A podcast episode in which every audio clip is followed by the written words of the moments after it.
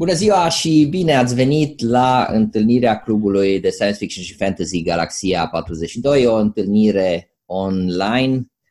De câteva săptămâni ne întâlnim în fiecare săptămână sau joi sau vineri, depinde de programarea noastră. Astăzi avem o ediție cu adevărat specială pentru că nu numai că avem patru elemente în program, dar avem un invitat, sau mai bine zis, o invitată specială care ne va vorbi despre cosplay. Pe partea a doua a programului o să fie o prezentare a lui Daniel Timariu, numărul 5 din revista Galaxia 42. Pe poziția a treia eu o să fiu gazda voastră și o să vă propun spre vizionare și pe o scurtă dezbatere un film scurt science fiction Final Offer, scris și uh, regizat de Mark Slatsky și la final Marius Gordan o să vă vorbească despre Mountain Blade Bannerlord, un uh, joc video de strategie. Deci un program foarte plin. Uh, ediția din uh, această seară este mai mult pe zona de pop culture și film, deci o ediție mai ușoară. O să trecem direct la prima parte a întâlnirii noastre. Invitatul, invitata noastră specială este Ioana Mania. Ea a lucrat, o să vă spun acum câteva cuvinte despre Ioana ca să știm cine ne este invitat. A lucrat ca și director de creație și strategie în marketing, publicitate și branding. Astăzi este lector universitar la Universitatea București, Facultatea de Jurnalism și Științele Comunicării. Iar sub pseudonimul Captain Brainstorm este trainer și life coach specializat în creativitate, încredere în sine, carismă, vorbire publică și fericire, deci tot soft skills, cum se zice. Dar ce e important pentru noi este faptul că e cosplayer din 2010, iar din 2017 este membru al 501st Legion Romanian Outpost. Ioana, bine ai venit uh, la întâlnirea noastră. Bine v-am găsit pe toți! Uh, ne bucurăm că ai acceptat uh, invitația. De ce? Pentru că zona de cosplay ca și manifestare de pop culture este deosebit de importantă și are tangențe și suprapuneri foarte mari cu science fiction și fantasy, deși uh, vine dintr-o altă zonă culturală, dar nu vreau eu să vorbesc despre despre ce e de vorbit despre cosplay, ci o să te rog pe tine să ne spui în primul rând care a fost primul tău contact cu lumea cosplay, ce te-a atras la acest gen de, de manifestare culturală, să zicem. Și... Uh, e foarte departe în timp acest prim contact. Da. Uh, eu merg la teatru de când aveam trei ani. Tata meu a fost actor. Aveam locul meu în rândul întâi, locul 13 la Teatrul Ion Creangă. Și uh, prima serbare școlară, când am început școala, a fost cu costume și cu așa. Am, am avut o profesoară care a, ne-a ajutat să punem în scenă o bucățică de chiriță. Uh, și eu eram, nu știu ce, domnișorică dintre asta care venea în vizită și fâlfâia din evantaiul de pene de strus și așa mai departe. Deci asta a fost prima, ce, cât de departe pot să mă duc eu în cap, așa că am prin clasa întâi deja eram în costum, cu perucă, cu dintre cu bucle, cu tot chisul. Um, pe urmă mi-a trecut o vreme, că e vârsta aia când ești mai conștient de ce cred alții despre tine decât de ce părere ai tu despre tine. Uh, și uh, cam prin 2007, așa, l-am cunoscut pe actualul meu soț, care a ales uh, România să-și facă cuib aici, deși el de felul lui e din New Jersey și care a venit în România ca membru al organizației uh, Five of Us Legion. Uh, și, mă rog, venind în România, a devenit automat avampostul România. Și foarte multă vreme avampostul ăsta a avut un singur om, și anume el. Uh, și țin minte prima petrecere de Halloween la care am mers împreună uh, și la care a intrat în dormitor să se schimbe și m-a dat afară de acolo. Și după o vreme am bătut și eu timid la ușă, că nu se mai termina schimbatul. Zic, mă, dar parcă e cu coană omul ăsta, ce stă atât acolo? Și bat la ușă și zice, da, intră, dar mi s-a părut că era cam ciudată vocea așa. Și când deschid ușa, Dita mai ăla mare, negru de respiră greu, în costum complet. Și eu, bineînțeles că am dus mâna la inimă. în primul rând, și pe urmă, mă rog, am mai zis eu ce am mai zis acolo și el mi-a răspuns în engleză, I find your lack of costume disturbing, o voce dintre aia așa, adică eu de ce nu sunt costumată? Și uite așa a intrat uh, pe sub piele microbul cu cosplay-ul. E drept că primul meu cosplay n-a fost din Star Wars, că alea sunt puțin mai complicate. Um, a fost din Ghostbusters, care a fost mai ușor de, de atins. Uh, și pe urmă, în anul următor, uh, am inventat acest personaj numit Captain Brainstorm, pentru că am fost provocată de un grup de prieteni care au la noi în vizită și ne pregăteam, se pregăteau ei pentru Comic-Con și m-au întrebat cum, da, tu n-ai costum? Și am zis, mă, n-am. Am fost Ghostbusters uh, anul trecut, anul ăsta n-am pregătit nimic. Păi cum, nu se poate. Hai să-ți facem un costum. Ia gândește-te, ce ai vrea să fii? Și am zis, domne, eu nu știu acum să-ți aleg din puzderia de filme și de cărți pe care le-am citit, m-aș prefera să-mi creez propriul meu personaj. A, perfect. Și cu ce ai vrea să fie? Păi zic un supererou. Și care ar fi superputerea ta? Păi zic ideile, că eu cu asta am muncit toată viața. Perfect, hai să te botezăm Captain Brainstorm. Și ei mi-au găsit numele ăsta. Uh, cineva mi-a donat o bucată de cârpă din care mi-au făcut o pelerină și o, o bandană, mi-au făcut și o mască.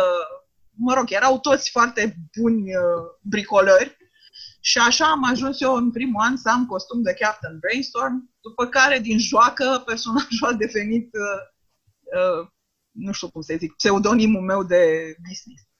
Și cam așa am dat eu cu, cu ochii de cosplay. Uh, primul, primul, prima convenție la care am fost a fost un fel de avant-premieră pentru Comic-Con care s-a ținut la Cluj în 2012 și s-a numit Japan Play.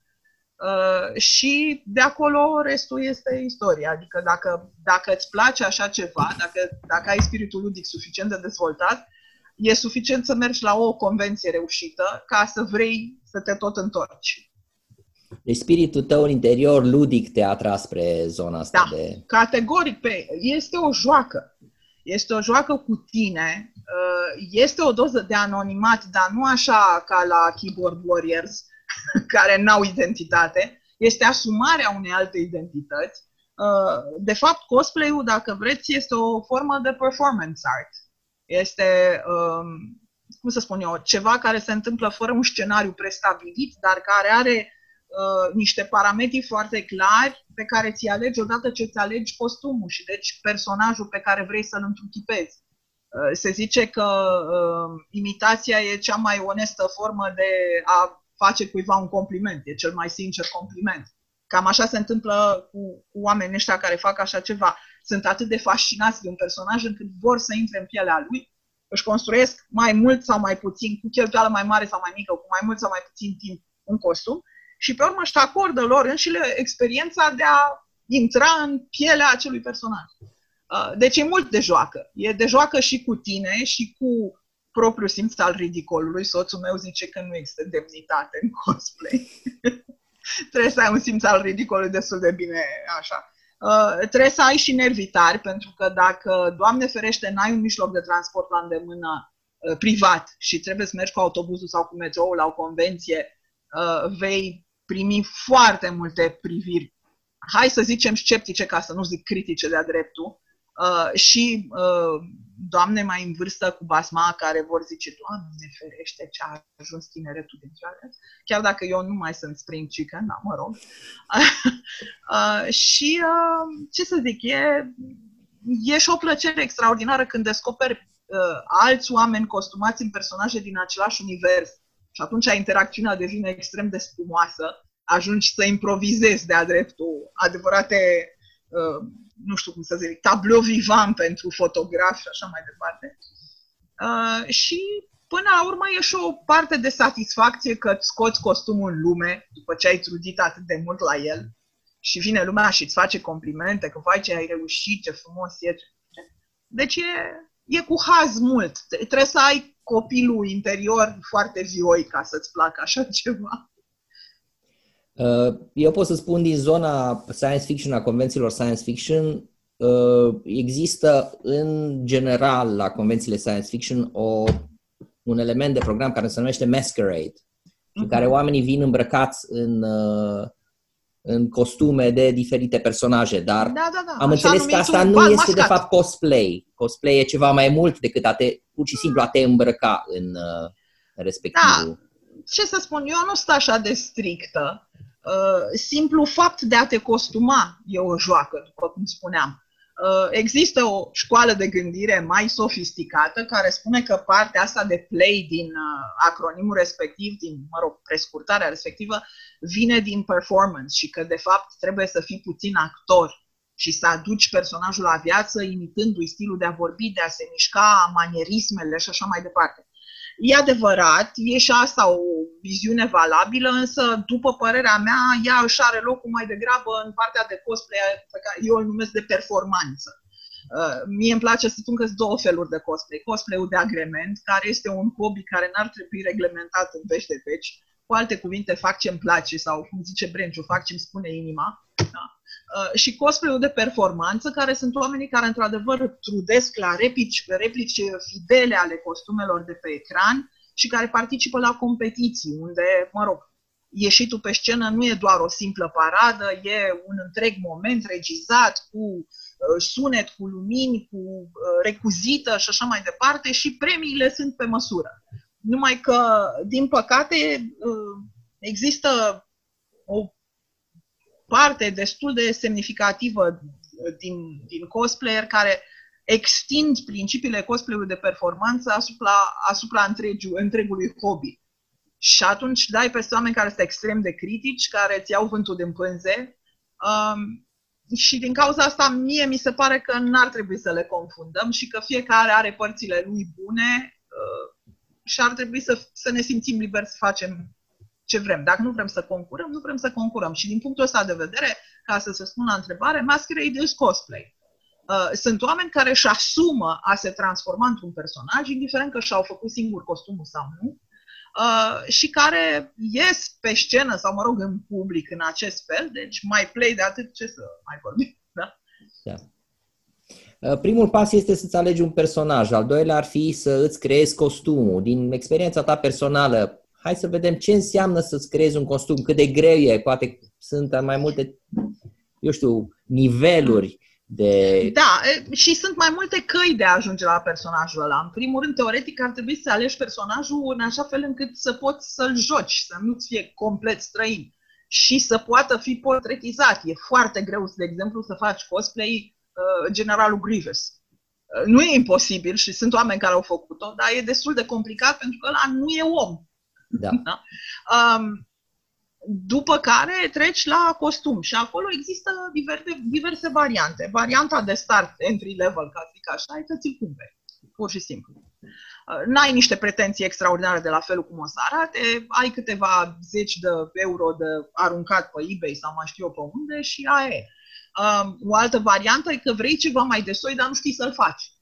Și atunci poți să-l comisionezi, să-l facă altcineva pentru tine care e mai priceput, mai îndemânatic, mai cu experiență și așa mai departe. Și sunt mulți cosplayer care își creează un mic venit suplimentar uh, din asta. Există câteva cazuri în lume celebre de cosplayer profesioniști care au început așa și au ajuns să trăiască din asta, dar uh, iarăși, astea sunt câteva excepții, nu e neapărat o regulă, că evident este o nișă, nu, nu e un business acolo, sunt foarte puțini cei care au reușit așa ceva.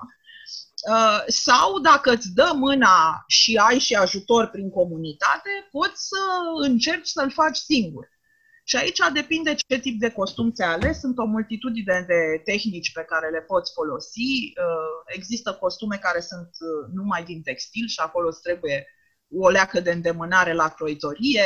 Există costume uh, care sunt armuri și unde trebuie să știi să lucrezi din diverse materiale, cum ar fi uh, spuma asta EVA uh, sau Warbla sau și așa mai departe. Uh, există componente ale costumului pe care le poți multiplica prin matrițare și turnare cu silicon și cu rășini.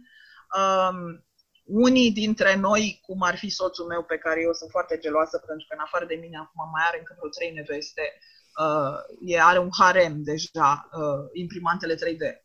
Există Ah, oameni am care au înțeles. intrat puternic în direcția asta cu imprimarea 3D și care construiesc componente sau uh, măști sau uh, helmets, căști de personaje pe care le, le printează 3D. 3D-ul e de altfel foarte bun și pentru construirea unui master pe care pe urmă poți să-l multiplici. Sunt oameni care adaugă costumelor lumini, circuite electronice, telecomenzi, un buton ascuns în palmă care nu știu ce face și așa mai departe. Sunt componente mecanice, sunt costume cu aripi mari de care nu mai ei știu cum fac ca să le desfășoare, să le strângă și să le adune și așa mai departe. Deci sunt o, o multitudine de tehnici care pot fi folosite și fiecare e mai priceput sau mai puțin priceput, dar ăsta e unul din hazurile acestui hobby, pentru că odată intrat în morișca asta, începe să te intereseze, știi? A face ceva cu mâinile, citeam și zilele trecute. Uh, îți păstrează mintea în aici și acum, nu o lase să alerge, mai ales în vremurile astea când toți râșnim gânduri uh, înspăimântate vis-a-vis de viitor și așa mai departe. A face ceva cu mâinile e terapeutic, știi? Și te apuci așa de bricolat și îi dai de gust și pe urmă vrei să înveți mai mult și cu trei internetul care geme de tutoriale și devii din ce în ce mai bun și de la un an la altul te trezești că vrei și la concursuri, că vrei să mergi și la Paris, că vrei să mergi și la Londra pe gratis, ne? Uh, și cu costumul la, la pachet și uite așa ajungi să, să te joci în mai multe feluri decât doar a intra în costum.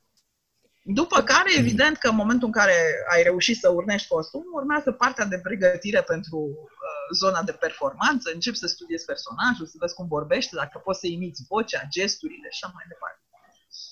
Și, uh, mă rog, când ajungi la cosplay de performanță, ajungi pe scene celebre, ca să zic așa. La noi există, uh, din păcate, în momentul de față, o singură convenție, și anume uh, East European Comic Con, în cadrul căruia există un concurs de cosplay local cu premii de la sponsori, dar există și două alte concursuri de cosplay care sunt calificări pentru, cosplay, pentru concursuri europene. Uh, unul dintre ele se numește, stați așa că vă zic că mi-am notat că nu le știu de pe din afară, European Cosplay Gathering, care este competiție uh, europeană cu concursul final la Japan Expo în Paris și care are secțiuni de solo și de grup și Euro Cosplay Championship, care este iarăși competiție europeană, 24 de țări, și concursul final se desfășoară la Londra în cadrul MCM Expo. Uh, și la astea două poți să te califici și să ajungi, cum spuneam, cu arme și bagaje și cu avionul și cazarea plătite la Paris sau la Londra. Uh, pot să vă dau și un exemplu, cred, uh, de așa ceva, dacă îmi spune Darius că e cazul să da, să o să, o să ajungem, o să ajungem da? și la, la okay. asta. Acum, ce vreau eu un pic să, să ne spui Întreabă. atât cât cunoști, uh, ce înseamnă comunitatea de cosplay din România? Cam câte persoane sunt? Uh, e o comunitate cu un rulaj foarte mare. Ea se împrospătează odată la 2-3 ani, așa. Vin, uh, unii vin și alții pleacă, pentru că e un hobby care, mă rog, pe unii îi ține mai mult, bărbat nu face de vreo 30 și ceva de ani treaba asta, pe alții ține mai puțin în funcție de vârsta la care s-au apucat. Dacă te apuci când ești tânăr și pe apare o nevastă, un bărbat, un copil, un hai să mă așez la casa mea, nu prea să mai rămâne timp de bricolat o vreme. Uh, și atunci e destul de diversă această comunitate. Uh, cred că e de ordinul sutelor, nu știu dacă sunt mii la scară națională de oameni în această comunitate. Uh, și în afară de Facebook, unde schimbă sfaturi și păreri și stau de vorbă despre diverse tehnici de a fabrica costume și așa mai departe, um, se întâlnesc la convenții, cum spuneam, la, la Comic-Con, um, la evenimente ale asociațiilor culturale non-profit, uh, la Politehnica București, la Universitatea Timișoara, unde periodic se țin așa numitele LAN parties, care au și o componentă de concurs de cosplay. Um, la diverse concursuri organizate de firme de gaming, de exemplu, și la standurile acestor firme de la Comic Con, de exemplu, sau de la European Gaming Week, Game On și alte manifestări de profil, și la alte festivaluri, cum ar fi Final Frontier, de exemplu, care bănuiesc că vă este mai familiar, că este singurul târg de carte SF și fantasy din România.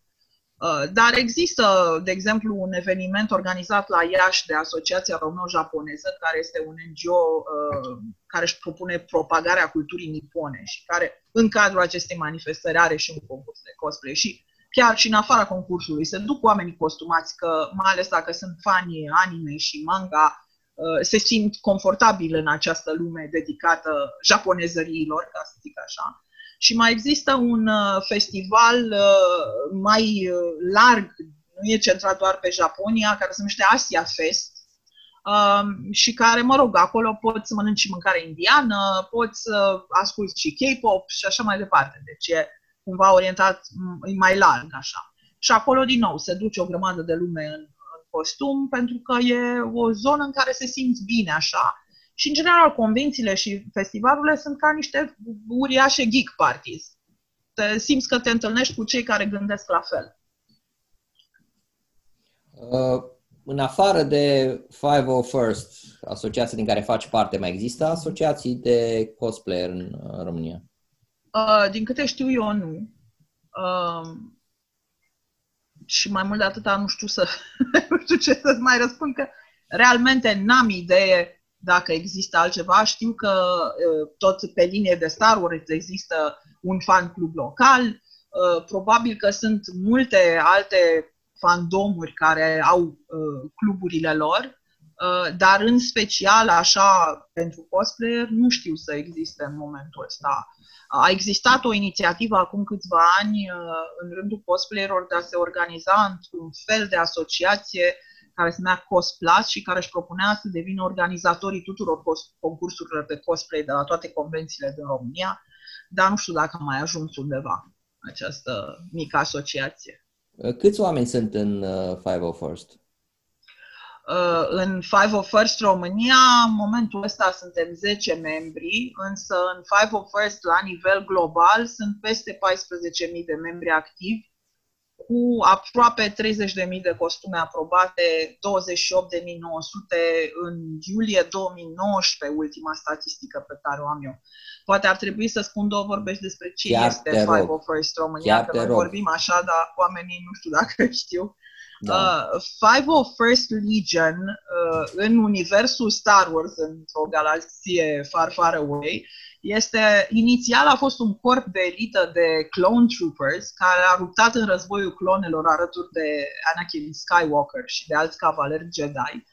Um, apoi a devenit cel mai temut batalion de Stormtrooper din întregul imperiu, foarte specializați, uh, sub comanda directă a lui Darth Vader, de unde și porecla Vader's Fist, pumnul lui Vader.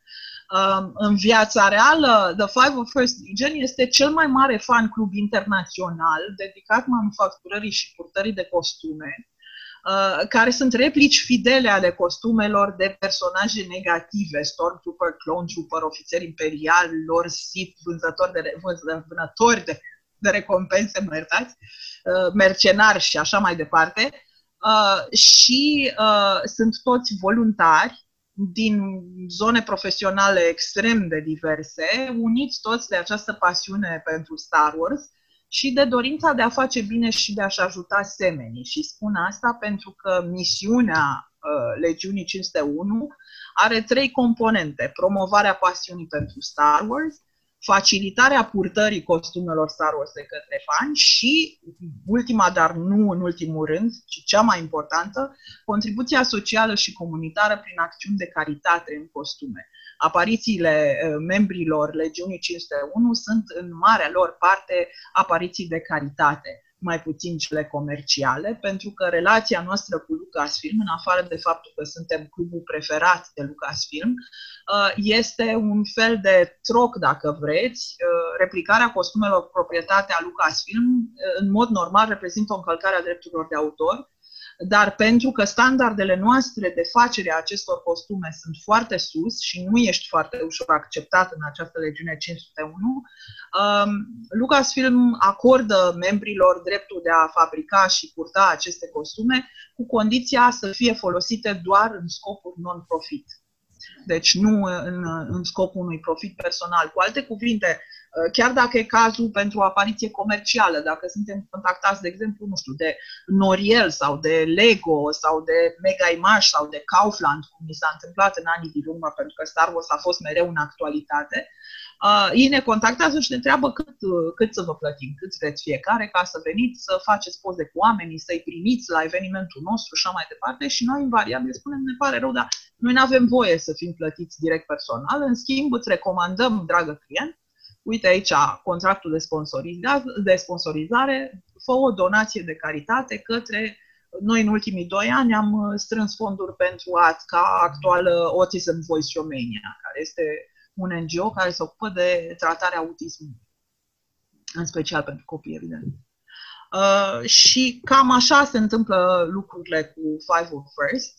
Uh, cum spuneam, sunt uh, destul de mulți și, uh, cum să spun, au primit, au avut parte chiar și de recunoaștere. De exemplu, uh, în episodul 7, Force Awakens, Uh, la intrarea în uh, castelul uh, personajului Masca Nata, există o grămadă de steaguri suspendate acolo și unul din ele este chiar cu logo-ul Legiunii 501 din real life. Deci, cu alte cuvinte, am pornit din ficțiune în real life și am fost portretizați din nou în ficțiune.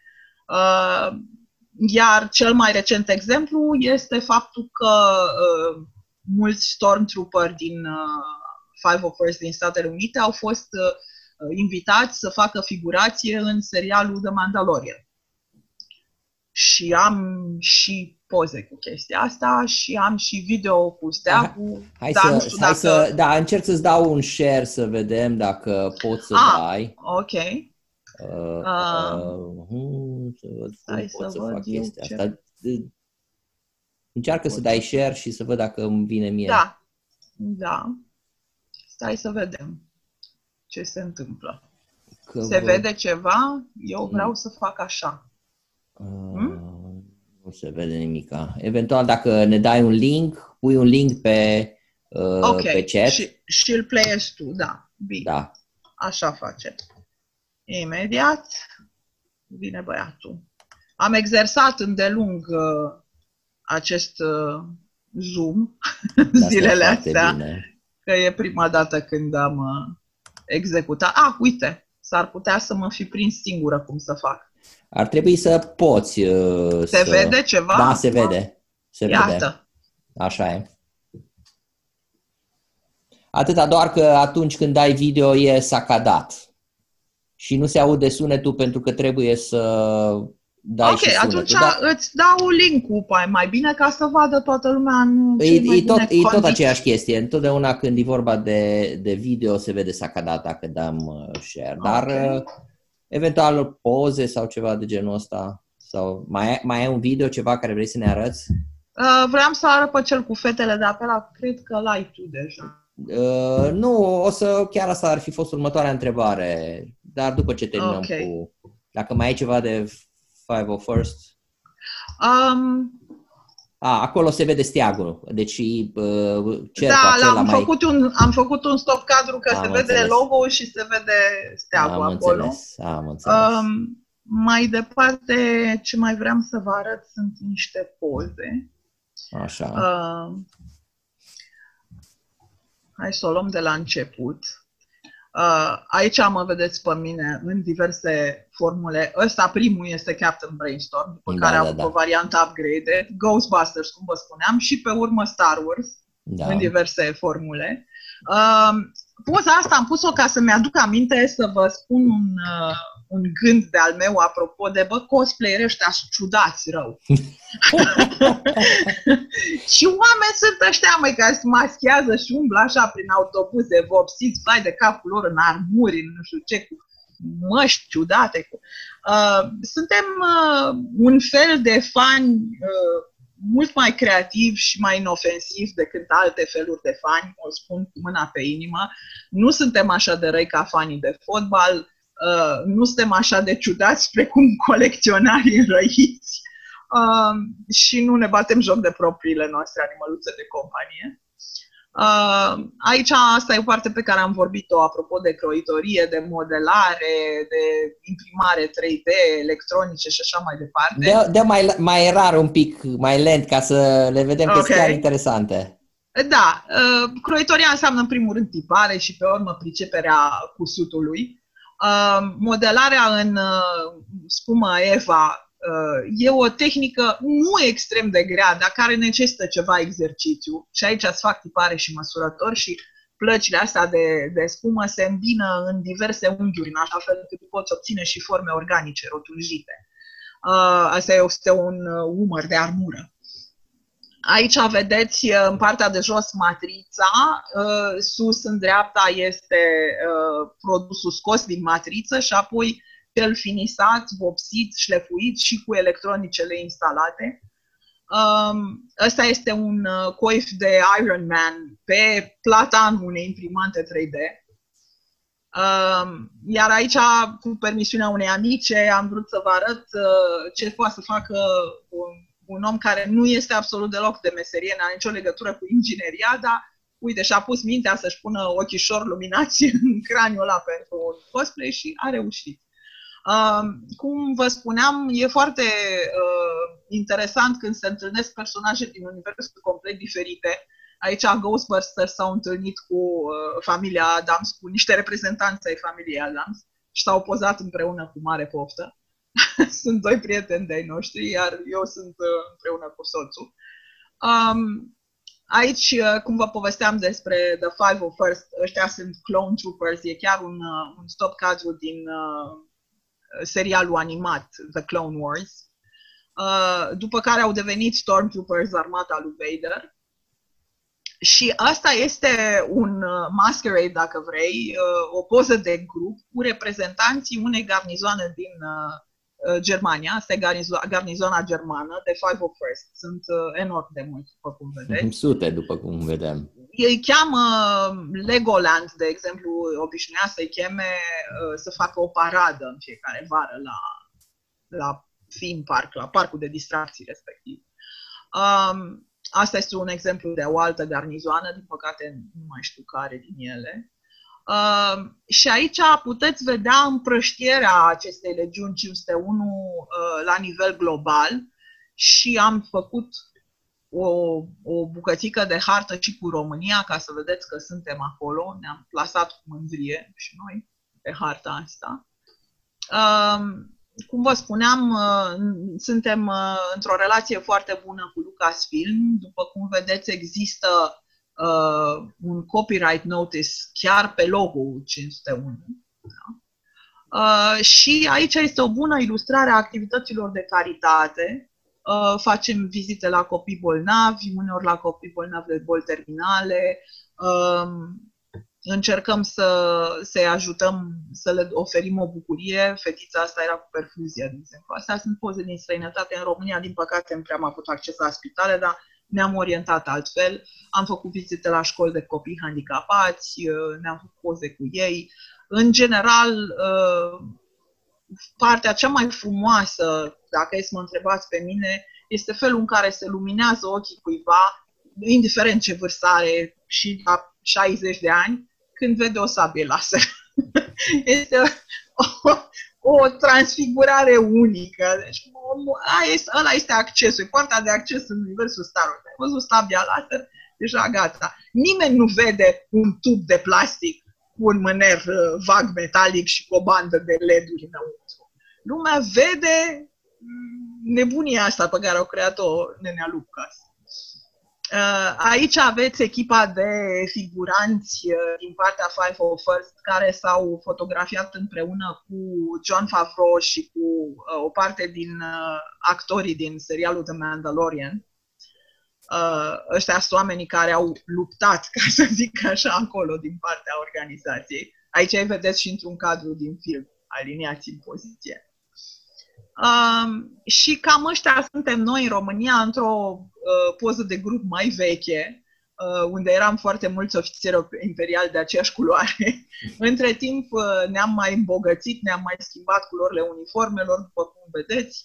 Um, poze de familie, uh, dar avem și o organizație soră care se numește The Rebel Legion și unde găsiți pe The Good Guys și aici vedeți doi dintre reprezentanți, pe Amiraleasa Holdo din uh, trilogia asta recentă și un cavaler Jedi. care e și alături de noi acolo și avem chiar norocul să avem printre noi un prieten care este leit Lucas în tinerețe și chiar dacă nu e în 501, el ne acompaniază la toate convențiile. Am avut mare succes cu el. Da, da. Uh, aici suntem uh, la o convenție bulgărească unde am organizat un concurs de cosplay și vedeți că aici avem și un Darth în plus, nu avem numai Darth Vader, avem și Darth Nihilus. Da? Suntem uh, din ce în ce mai, mai mulți și cu costume din ce în ce mai variate. Cam asta am avut eu. În afară de Bulgaria, unde ați mai fost? Uh, uh Bulgaria să... și România, în mare da. parte. Trebuie să dai sus acolo cu mouse-ul și să... Uh, stop share, da? Exact. Așa.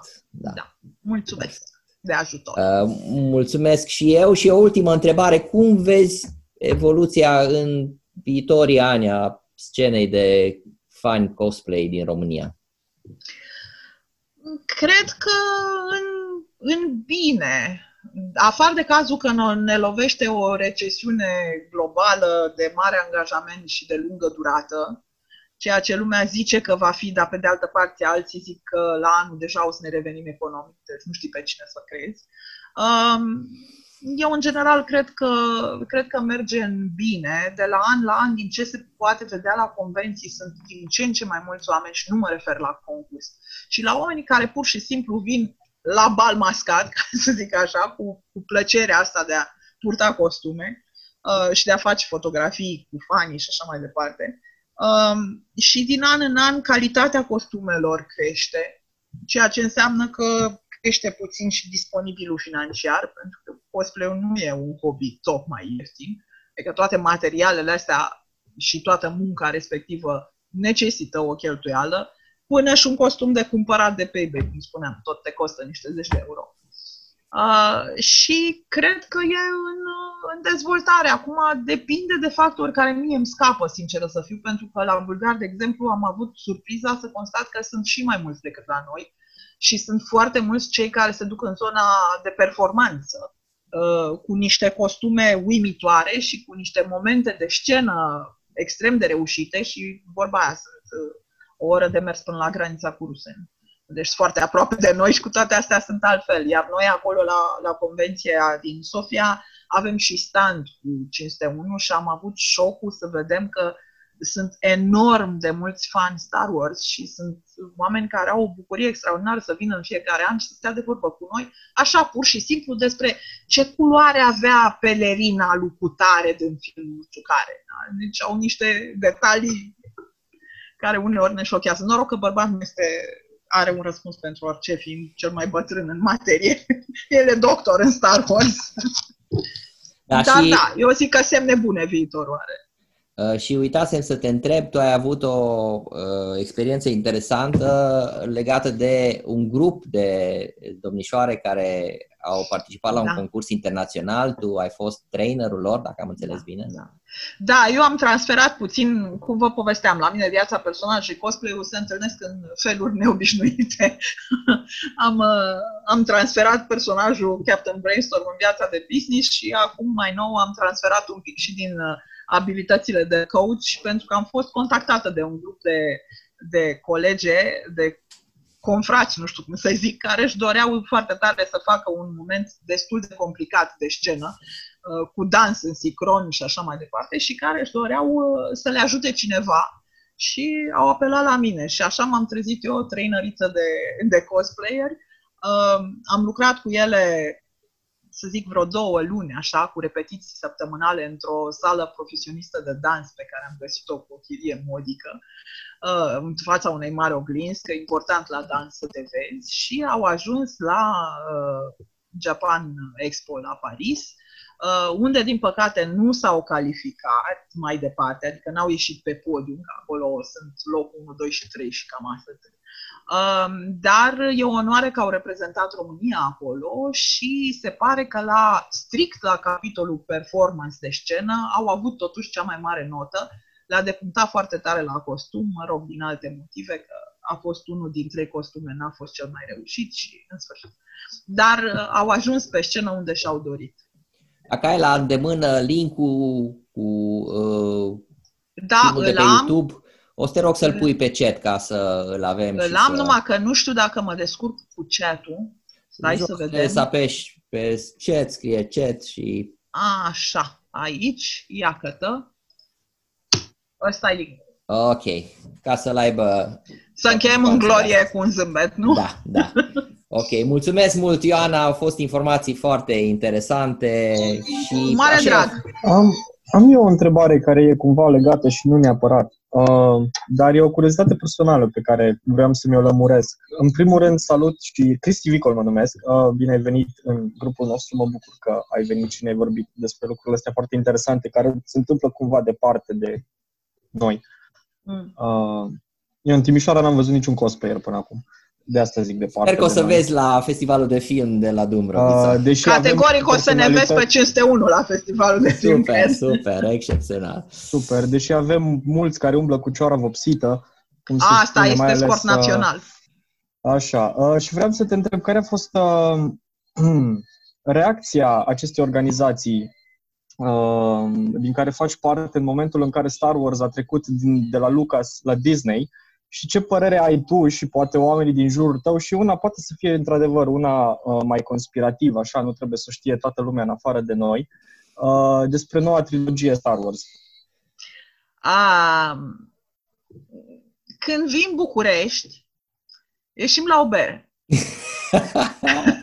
Un răspuns foarte diplomatic. Îți spun părerea mea personală, în calitate de PR officer al 501st, uh, suntem în cele mai cordiale relații cu Disney, mai ales în România, unde ne înțelegem extraordinar cu ei și colaborăm la multe evenimente.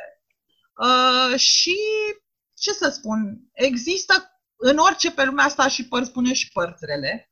Uh, dacă vrei să critici cu tot din adinsul, poți să o critici și pe Mona Lisa, adică nu e nicio problemă.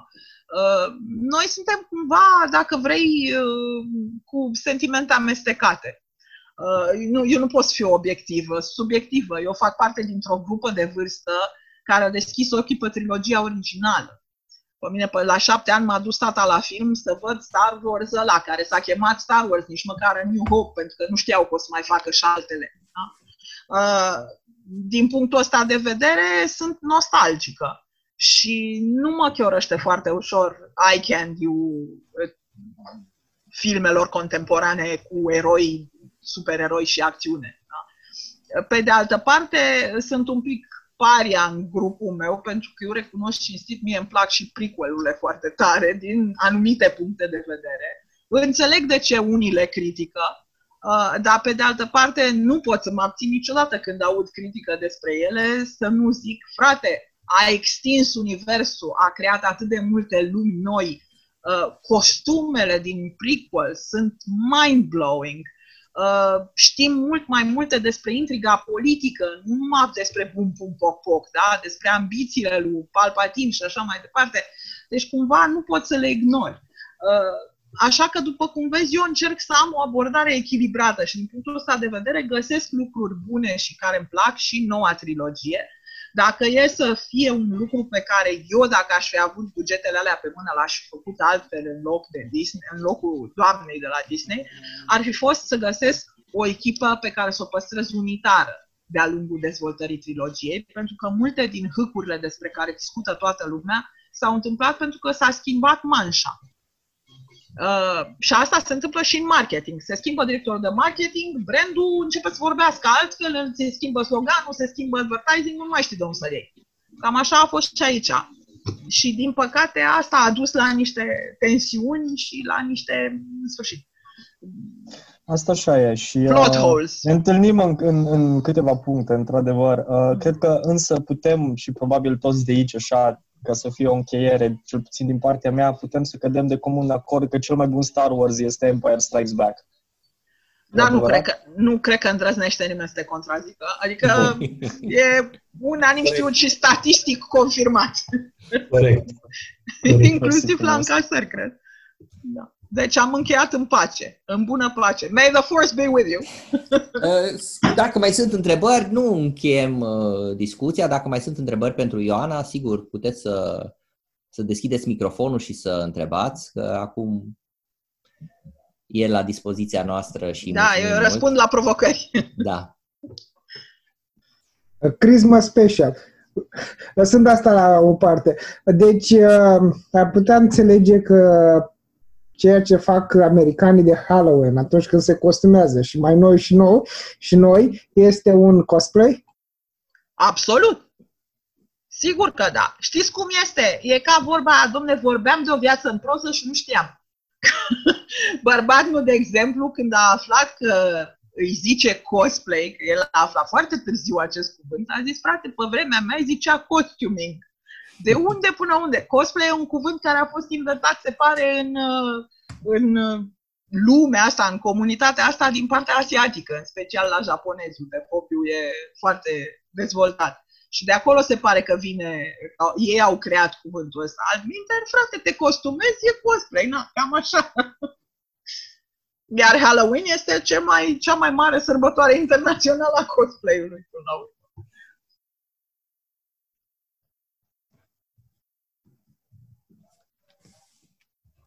Ok. Uh, în principiu, uh, dacă dorește lumea să îți mai pună întrebări, o poate face pe, pe Messenger, nu? Tu te găsești da. pe, pe Facebook uh, și pe Messenger. Mă găsiți pe Facebook uh, sub forma CPT Brainstorm într-un singur cuvânt. Uh, și acolo răspund la orice fel de Și la 501st, am înțeles, tu ești PR-ul de la ei, da? Da, ne găsiți și sub forma 501st Romanian Outpost pe Facebook. Uh, și ce să zic, dacă vă doriți lightsabers, putem să facem, facem pe comandă. și așa mai departe. Vă ajutăm cu costume oricând. Mulțumim mult, Ioana. Și vă încurajăm să rămâneți mereu tineri și să vă păstrați copilăreala și spiritul ludic, că mai ales pe vremuri de asta e foarte util. E foarte util. Încă o dată mulțumim, în mod sigur uh, o să rămânem în contact. O să trecem acum la partea a doua a programului nostru. Daniel, dacă e undeva pe fir, pe celular, pe unde e, uite că este. Ciao. Îl invit, ciao uh, Daniel, îl invit să ne spună câteva lucruri despre ultimul număr din Galaxia 42. Uh, voi încerca să fiu scurt. Pentru cine, dar cred că toată lumea știe de acolo, uh, am ajuns la numărul 5, l-am lansat uh, pe 28 ale lunii, uh, dar uh, încercăm să ne mutăm uh, cât mai aproape de 15 ale lunii din motive de organizare. Acest număr 5 este un număr uh, obișnuit și vine după un număr special dedicat uh, Chinei. S-a nimerit să fie un număr dedicat Chinei chiar în plină pandemie, dar uh, asta a fost independent de planurile și de voința noastră. Numărul special fiind gândit încă din toamnă.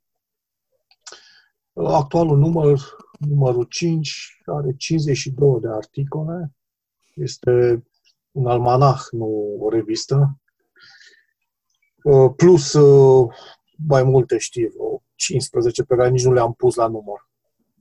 Uh, ca noutate, avem o colaborare bună cu editura Art și care se va dezvolta, zic eu, cu editura Nemira, lucruri care se văd deja prin uh, fragmente de roman, prin uh, planșe de benzi desenate. Uh, după care am început un program de video, audio-video, prin care încurajăm autorii care publică în revistă să ne trimită și înregistrarea povestirilor, fie doar audio, fie și video. Uh, asta e la început, nu știu cum va evolua, dar ne dăm tot interesul în sensul ăsta. Aici o să remarc povestirea lui Cristi Vicol, uh, care este doar video, nu este și text și uh, se numește A patra pecete este practic un teatru radiofonic, uh, este realizat de, împreună cu un uh, actor profesionist, uh, domnul Maniu, cu Alexandru Maniu, cu Cristi Vicol, participând și el și jucând rolul meu, adică lui Daniel, cu Ana Popescu. Este, vă recomand, este un, uh, un articol, un video de excepție, de excepție, cel mai bun uh, video realizat până acum, văzut de mine în domeniul ăsta science fiction. Însă avem și alte lecturi. Teodora Matei citește un capitol din romanul fantastic O noapte la castel. Uh, Boris Velimirovici uh, citește un fragment din romanul Colivia Sufletelor. Uh, tot Cristi citește o povestire, ritualul, care se regăsește în volumul lui de povestiri science fiction și fantasy, mai ales fantasy sau fantastic, hai să le denumim așa. Sfârșitul Inocenței, volum publicat la Tritonic. Daniela Faur citește un fragment de roman și precum și Miloș Dumbraci citește o povestire, o nuvelă, Lacrima Dei, un science fiction uh, hard și foarte bun, cui îi place genul, măcar uh, povestirea și tot merită, dacă nu și partea audio. De, uh, Miloș citește bine. Um, romanul lui Teodora Matei, n-am spus, este tot la editura Tritonic. Um, alte noutăți, în afară de cele spuse, colaborări, ar fi uh, de fapt avem în pregătire două, două zone noi una este de forum, este instalată, bulletin board. Se numește WordPress pentru WordPress, în care toți uh, autorii care publică în revistă au automat și cont și pot să scrie acolo, pot să ne scrie nou, pot să primească sfaturi. O colaborare momentan e doar în spate și în teste. Și sper să fie o chestie mai deosebită pe piața românească. La reviste din străinătate există așa ceva și chiar dacă e nu în față, este în spate. Se creează o comunitate uh, și o legătură între redactor și autorii din revistă. O altă surpriză care e gata, dar încă n-am găsit momentul să o lansăm, este un magazin. Revista va avea atașat și un magazin online. Uh, este un magazin uh, complet funcțional, cu observația că, cel puțin la început, o să-l folosim pentru a redirecta cumpărătorii către alte magazine. Magazinul acesta online cuprinde uh, volume ale autorilor care au publicat sau publică în, uh, în revista Galaxia 42. Este un fel de mulțumire. Pentru că revista nu aduce bani și nu plătește. Dezvoltăm în continuare prin Darius relații cu uh, alte comunități de scriitori și de fan science fiction și fantasy. Uh, am avut cu Finlanda, Estonia, China, cum am vorbit acum. Uh, dar uh, vom avea și povestiri din alte țări. Sperăm uh, India, Corea de Sud, Japonia, Egipt, Iran, dar și din alte locuri. Darius este foarte uh, dinamic în sensul acesta și uh, alături de el Miloș. Miloș Dumbraci. Uh, nu pot să dezvălui, dar o să pregătim o surpriză de proporții, zic eu, în septembrie, deci țineți aproape. Va fi un autor deosebit. În septembrie va fi un număr special noir, parcă, dark, dark, așa un science fiction dark. Mai deosebit, vom avea doi autori uh, foarte buni, recunoscuți, multipremiați, dintre care unul chiar uh, bine văzut și foarte cunoscut și îndrăgit de mulți. Altceva ce să vă spun, vă recomand să citiți toate materialele din revistă. Este un uh, interviu realizat de Florin Stanciu, foarte fain, Uh, numit uh, pe vremea când încă mai existau librării și uh, Florin a strâns mai multe răspunsuri de la scriitori din, din toată țara, tot pe aceeași temă, cumva, a pandemiei și a stai acasă. Darius Hupov a făcut un material foarte fain în limba engleză, cerând scriitorilor, fanilor români și străini să îi trimită o poză și eventual câteva texte despre cum își petrec ei aceste zile. Foarte, ceea ce a ieșit este extraordinar. Mulțumesc! Cu mare plăcere. Vă recomand și uh, articolul de știință, Omul care a schimbat structura genetică a lumii, scrisă de cercetătorul genetician Florin Stanciu. Nu este un material politic, să fim foarte clar, dar este foarte interesant, zic eu, pentru structura unei părți a omenirii, pentru ce a însemnat și modul în care istoria poate fi văzută și prin prisma geneticii. Sigur că s-a mai încercat lucrul ăsta, împărțirea pe, știm și noi, cu arieni și așa mai departe, dar uh, Florin uh, nu duce chestia asta în politic, ci tratează lucrurile cât se poate de serios. Două recenzii foarte bune la două romane grafice, unul semnat de Cristian Vicol este la romanul Saga și unul de Răzvan Zanfirescu, căruia îi urez uh, bine ai venit în rândul redacției uh, Galaxia 42.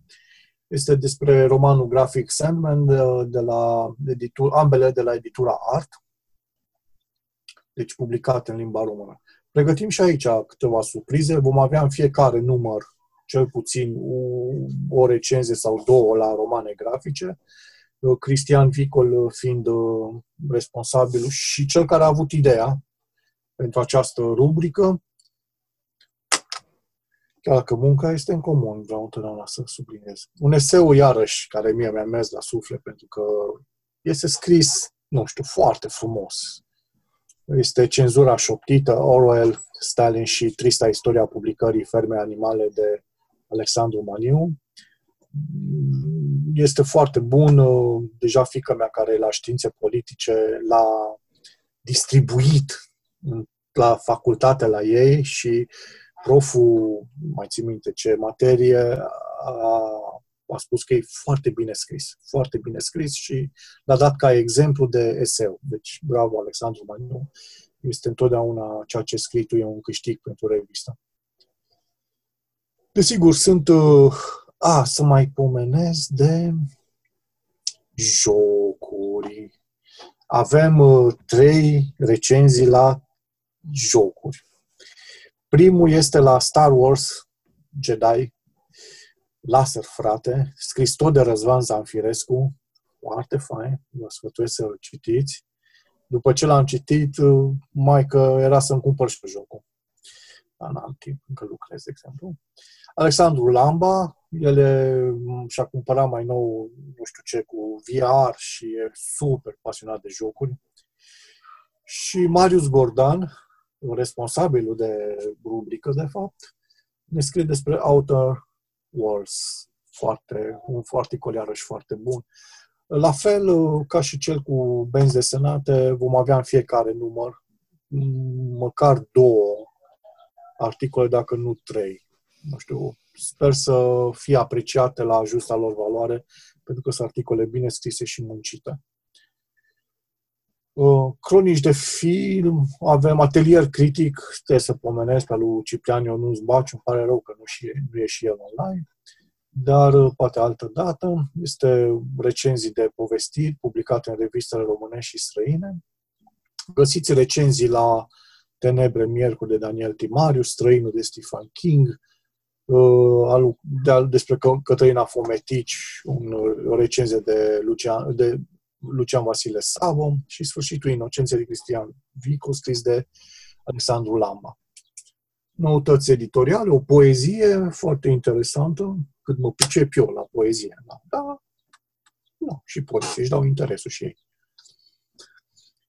Și altceva, povestiri. Povestiri, fragmente de roman. Vă recomand, uh, bineînțeles, traducerile, foarte bune, dar și povestirile. Ritualul de Cristian Vicol este foarte, o, foarte, o povestire foarte bună. Lacrima de am povest, a pomenit deja de Miloș Dumbra, ce este un hard SF lung, dar bun. Cursa de Boris Velimirovici, are și o povestire bună și uh, respectiv uh, partea a treia din două nuvele, cel puțin iarăși Cristian Vicos, partea că e vedeta numărului, acum îmi dau seama, tot el semnează și uh, ilustrația și uh, designul coperții, excelent, ce foarte fain. Ultima zi din viața Carinei Ivanov. Noi uh, am ascultat povestirea citită um, în cadrul clubului.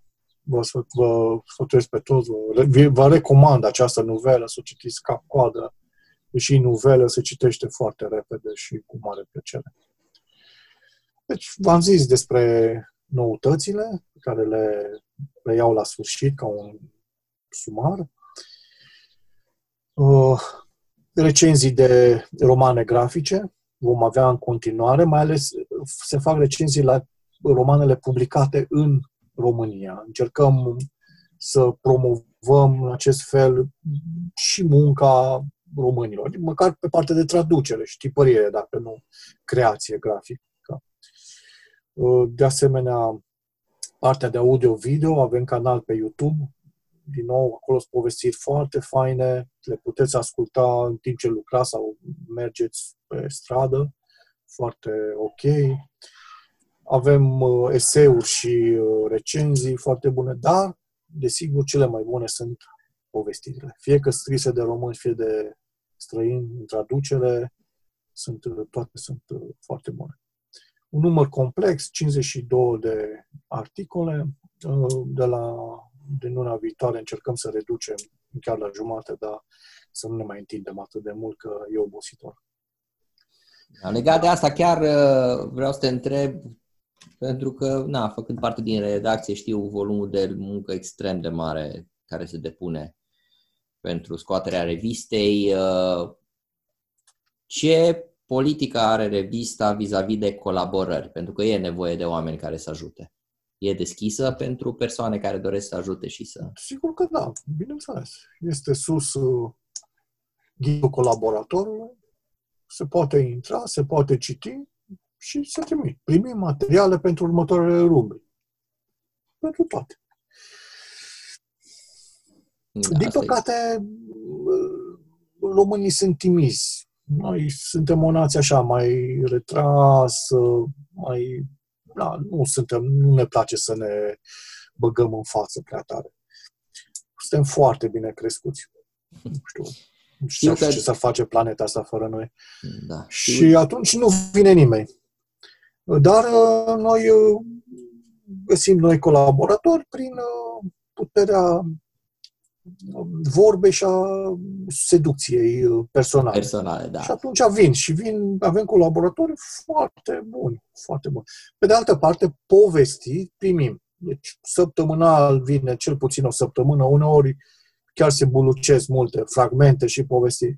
Din păcate, eu nu, vi le, nu le trimit decât pe cele cât de cât care trec de un anumit nivel. Restul să le publice unde vor, dar nu la noi. Nu mai am chef să publicăm chiar orice. E tipul ăla din Argentina, Veron, deci mă nebunit. Ne bombardează, da. Mă bombardează cu mesaje, că ce am eu, am ceva personal cu el, că nu-l publicăm. Mă, mă, nu scrii bine. Deci, eu ce să-ți fac? Învață să scrii. Se la vii. Știu că sunt anumite departamente unde e nevoie mare de ajutor, mai ales la corectură. Teodora face un efort extraordinar, îți dai seama, 52 de de articole să... Uh, să știi că uh, încercăm să corectăm la un nivel cât de cât bun povestirile și traducerile. Acum, recenziile și așa mai de alte materiale, ne uităm o dată peste ele, dacă vedem greșeli la o primă citire, e ok. Dacă nu, nu, nu, na, nu, ne, nu, avem, nu suntem chiar atât de performanți în domeniul ăsta. Pentru că e foarte obositor și Teodora e foarte bună, face o muncă extraordinară, dar totuși e o chestie suplimentară și, cum să zic, sunt 3-4 traduceri, 4-5 povestiri, uite cum se adună. Știi? Da, și da. atunci mult, mult de lucru. Ok, mulțumesc mult, uh, Uh, Daniel, dacă sunt întrebări, dorește cineva să pună o întrebare referitoare? Aș dori eu să fac uh, două comentarii, dacă se poate. Da. Unul ar fi că uh, în acest număr a debutat și Raluca, care este actriță, e prietena mea, și a scris o recenzie de, despre uh, The Witcher din perspectiva unui actor uh, profesionist. Și cred că e o perspectivă nouă uh, binevenită, că noi avem tendința să ne dăm foarte mult cu părerea despre filme, dar niciunul dintre noi nu suntem actori și adesea criticăm jocul sau vorbim fără neapărat să, să fim în, în temă foarte bine și poate e bine să avem și, și uh, uh, din, din alte zone uh, comentarii și cred că interdisciplinaritatea asta nu face decât ajute. Asta unul la mână. Doi la mână, uh, aș vrea să spun că dacă din cei prezenți uh, la această întâlnire și, și chiar vă recomand să ascultați uh, um, teatru radiofonic slash povestire audio a lui Cristi, făcută de, de tatăl meu și de mine. Uh, dacă, dacă vă place și considerați că uh, ați vrea ca și materialele voastre și povesti, poveștile voastre să, să sune la fel uh, și să se ridice deasupra celorlalte producții audio, uh, vă invit să ne scrieți pe adresa redacției și poate ușor, ușor construim o fonotecă, o radiotecă a Clubului Galaxia 42 cu materiale audio de cea mai înaltă calitate. Uh, aici se încheie și uh, pauza publicitară. Vă rog să continuați. Da, uite, vezi, Darius, uh, Alex a răspuns la întrebare. Suntem deschiși la colaborări. Eu, uite, am uitat de Raluca, am cer scuze. Este și Raluca, Ana Popescu, uh, librară care scrie lună de lună și, uite, Răzvan, acum mai nou. Și așteptăm materiale de la cât mai mulți. Și, într-adevăr, Raluca a scris un articol foarte fain de apreciat, așa, pentru ea a mai scris astfel de recenzii, Alex? Uh, nu știu, Raluca a mai scris recenzii, dar nu neapărat în revist despre filme sau seriale SF, a scris mai degrabă despre teatru. Despre teatru. Um, a scris în albume de poze.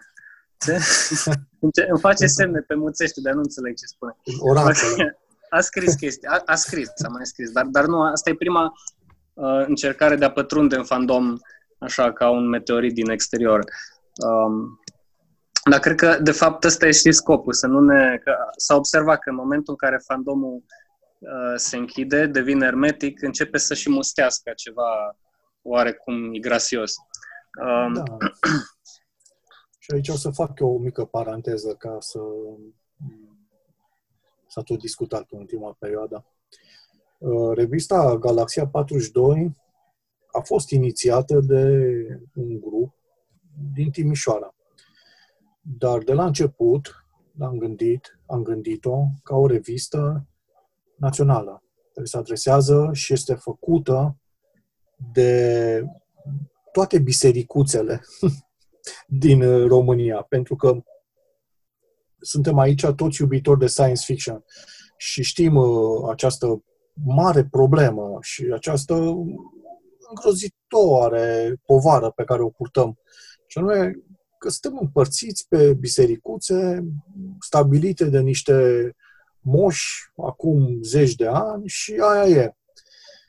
Ne-am, cel puțin noi ne-am rupt de moșul nostru și am făcut un club și o revistă. Dar deși clubul rămâne local, deși acum suntem, cu datorită pandemiei, mai degrabă nelocali, dar revista este a celor care o fac, a redactorilor și se adresează tuturor în egală măsură. Cu părți rele și părți bune, că există și părți rele și părți bune. Ideea este că nu e revista clubului, să fie clar înțeles, și totuși este revista clubului. Înțelegeți ce vreți din toată treaba asta. Uh, bună seara, Daniel! Salut, Ali! Uh, în legătură cu partea de corectură. Lili se oferă și știi că ți-a mai făcut da. oferta asta mai de mult. Uh, Numai să n-ai surpriza să corecteze prea la sânge. Ei, uite, vezi, aici este și Liliona, am văzut-o. Are puțină treabă, e, e o dar situație, ascultă. Deja în bucăt- într-un fel de bucătărie specifică redacțiilor, este Teodora care zâmbește și o știu de ce zâmbește și ce înseamnă tot acel zâmbet. Uh, autorii sunt foarte, foarte orgolioși. Înțelegi? Deci autori care, nu știu cum să spun, au scuturat dicționarul și au picat cuvinte, ăia sunt cei mai orgolio- orgolioși. Ăia care iau un punct de virgule și le aruncă la sfârșit pe pagină, ăia sunt și mai orgolioși. Dacă le spui, bă, nu e ok ce ai scris aici, vezi că nu există în dicționar, nu Teo.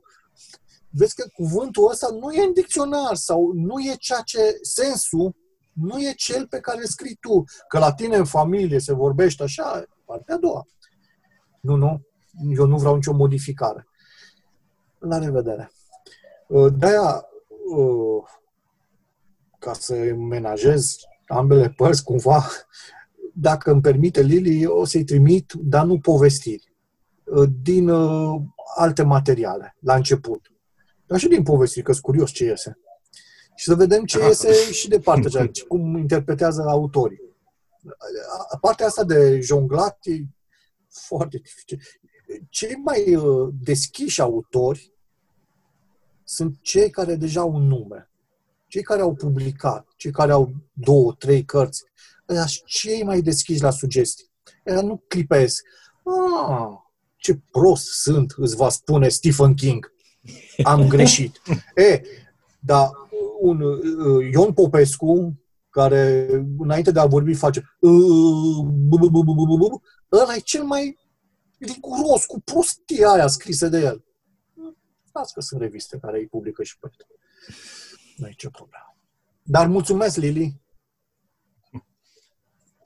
A Am scris reținut. uh, pe chat.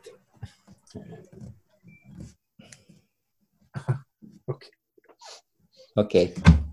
Deci, în principiu, se poate scrie pe uh, e-mailul redacției, se poate contacta direct persoane, se pot o chestie contacta. de spus.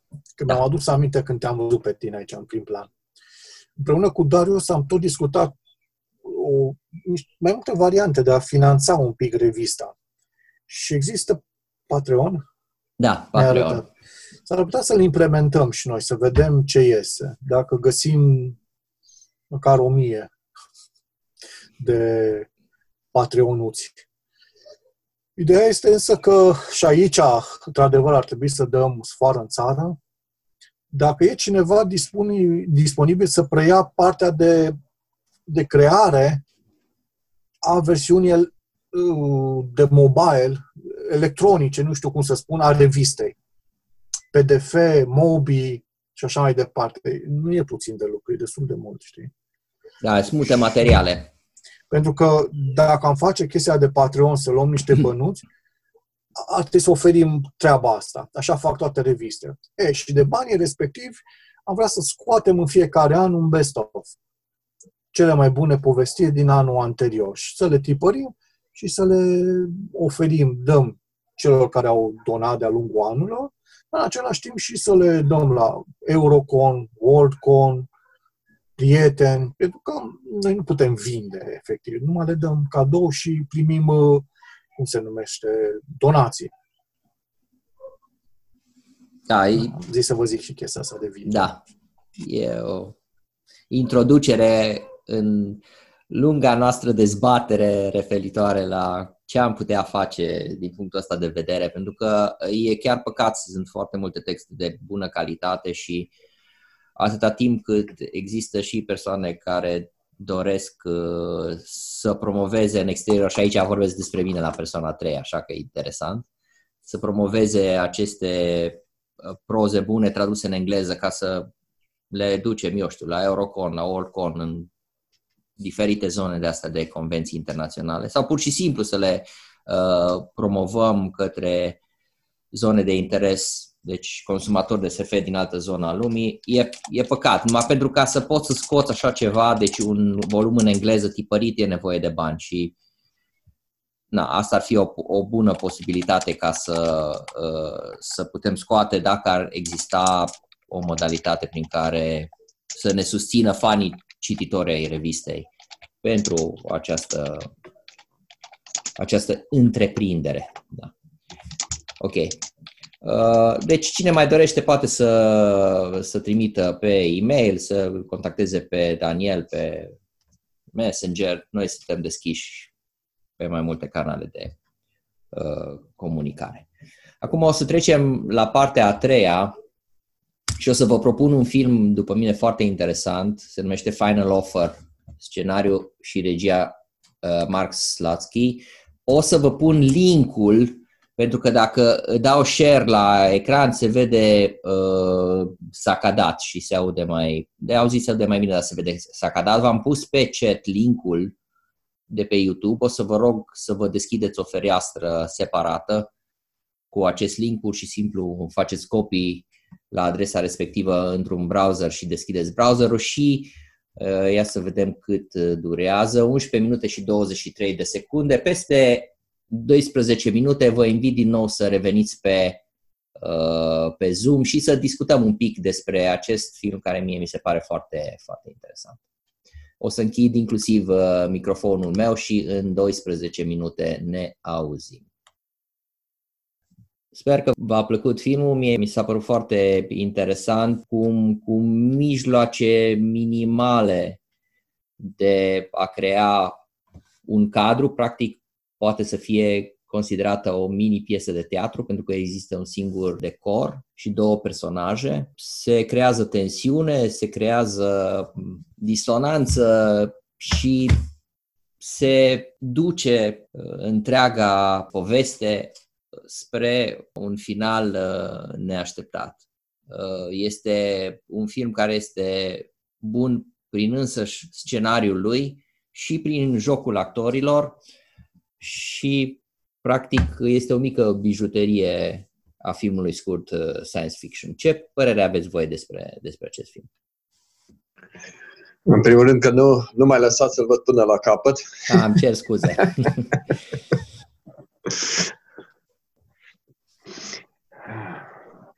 am mai văzut pe asta uh, destul de multe scurt uh, metraje science fiction și unele sunt chiar, chiar reușite și filmul propus de tine este unul din, dintre ele. Uh, cred că în, uh, într-un scurt metraj cel mai important este, este ideea de la care uh, se pleacă și ce reușește să, să, să facă în câteva minute, unde, unde, unde te, te poate duce și să, să creeze să creeze o atmosferă în care în care tu să te implici imediat, în, să zicem în 10-15 secunde, 30 de secunde și uh, filmul reușește. Devii focus pe ceea ce se întâmplă acolo. Da. Uh, sunt foarte mulți uh, uh,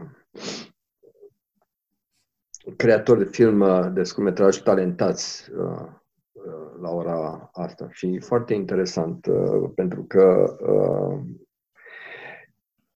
cealaltă cinematografie uh, începe să, să scadă din punctul meu de vedere, se creează filme tot mai, tot mai slabe, fără idee, fără poveste, fără, fără multe lucruri care țin de cinematografie. În schimb, aceste scurte, scurt metraje reușesc uh, acest lucru, zic eu.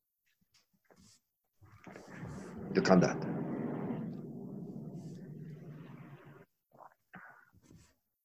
Cristi, hai că tu ești unul dintre cei mai în măsură să, să faci aprecieri. Uh, nu știu dacă sunt în măsură, mai că nu l-am văzut pe tot. Acum mă uit la el pentru că a trebuit să dau un telefon și sunt în urmă, dar okay. după ce îl văd... Păi atunci, să... eu știu, altcineva să, să spună o părere până vede Cristi filmul. Am să zic eu câteva cuvinte.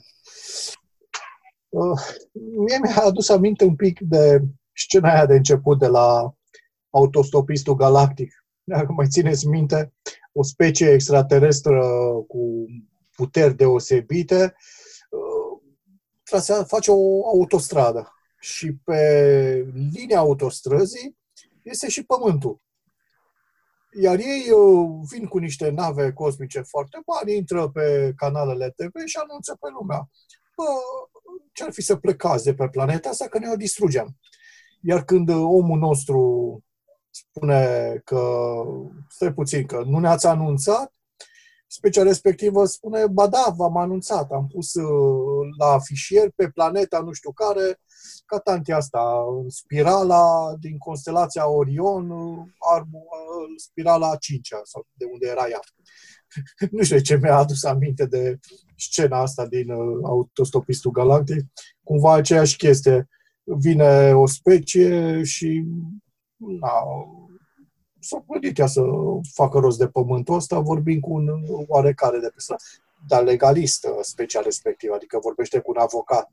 Lui, ca și cum ar vorbi cu mine sau cu, eu știu, altcineva.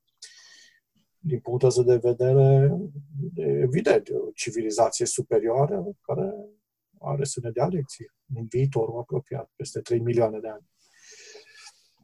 Altfel, bine jucat totul, foarte foarte fain, sugestiv. Simplu, ca o povestioară, așa, cu poantă. Și, ca, și care nouă ne plac ce, genul ăsta de povestiri cu poantă. La domeniul SF se practică. Și sunt foarte faine. Nu apreciez și eu. Și povesti, filmulețul ăsta e la fel. Povestire. Hai, Ileana. Uh, eu nu l-am vă- nu l-am văzut în sensul că de-abia am văzut filmulețul, însă nu l-am perceput ca pe ideea de a face o înțelegere cu un avocat. Ceea ce am priceput eu, sau mă rog, în viziunea mea, este faptul că au găsit un fraier într-un bar sau unul care putea fraierit relativ ușor, cel puțin la prima vedere, mă rog, i-au inoculat o substanță sau ce i-au făcut, de, l-au luat de acolo, l-au dus pe navă, așa, și hai să-i spunem fraierului ce vrem, hai să negociem, dă-ne oceanele, la care ăsta, bineînțeles că buimac și uluit și ea, dar stai puțin, că oceanele nu sunt de vânzare, în ideea, nu că nu le-aș vinde eu, dar după cum știm cu toții, oceanele sunt uh, internaționale, da? Adică eu nu știu ca vreo parte de ocean să aparțină strict unei națiuni, sau mă rog, chestii de genul ăsta. Și atunci așa am văzut, hai să-l vedem pe amărâtul ăsta și să-l păcălim și gata, facem, uh, facem treaba. În schimb, iarăși, nu știu dacă am perceput eu foarte bine, ideea de a fi la un moment dat pus în fața faptului, nici nu știu, de a-ți vinde rasa, că ne referim până la urmă la rasa umană, ce-i face? Cum ai reacționa? Și o chestie din asta, a, știi că nu avem decât 5 minute ca să, să încheiem contractul ăsta. 5 minute ca să ce? Adică 5 minute, nu că 5 minute, îți ia 50 de minute numai să te trezești și să te dumirești cam unde ești, pe unde ești și ce se vrea de la tine. Dar să faci și o chestie din asta, nu știu, mie mi-a plăcut, da, e, e interesant.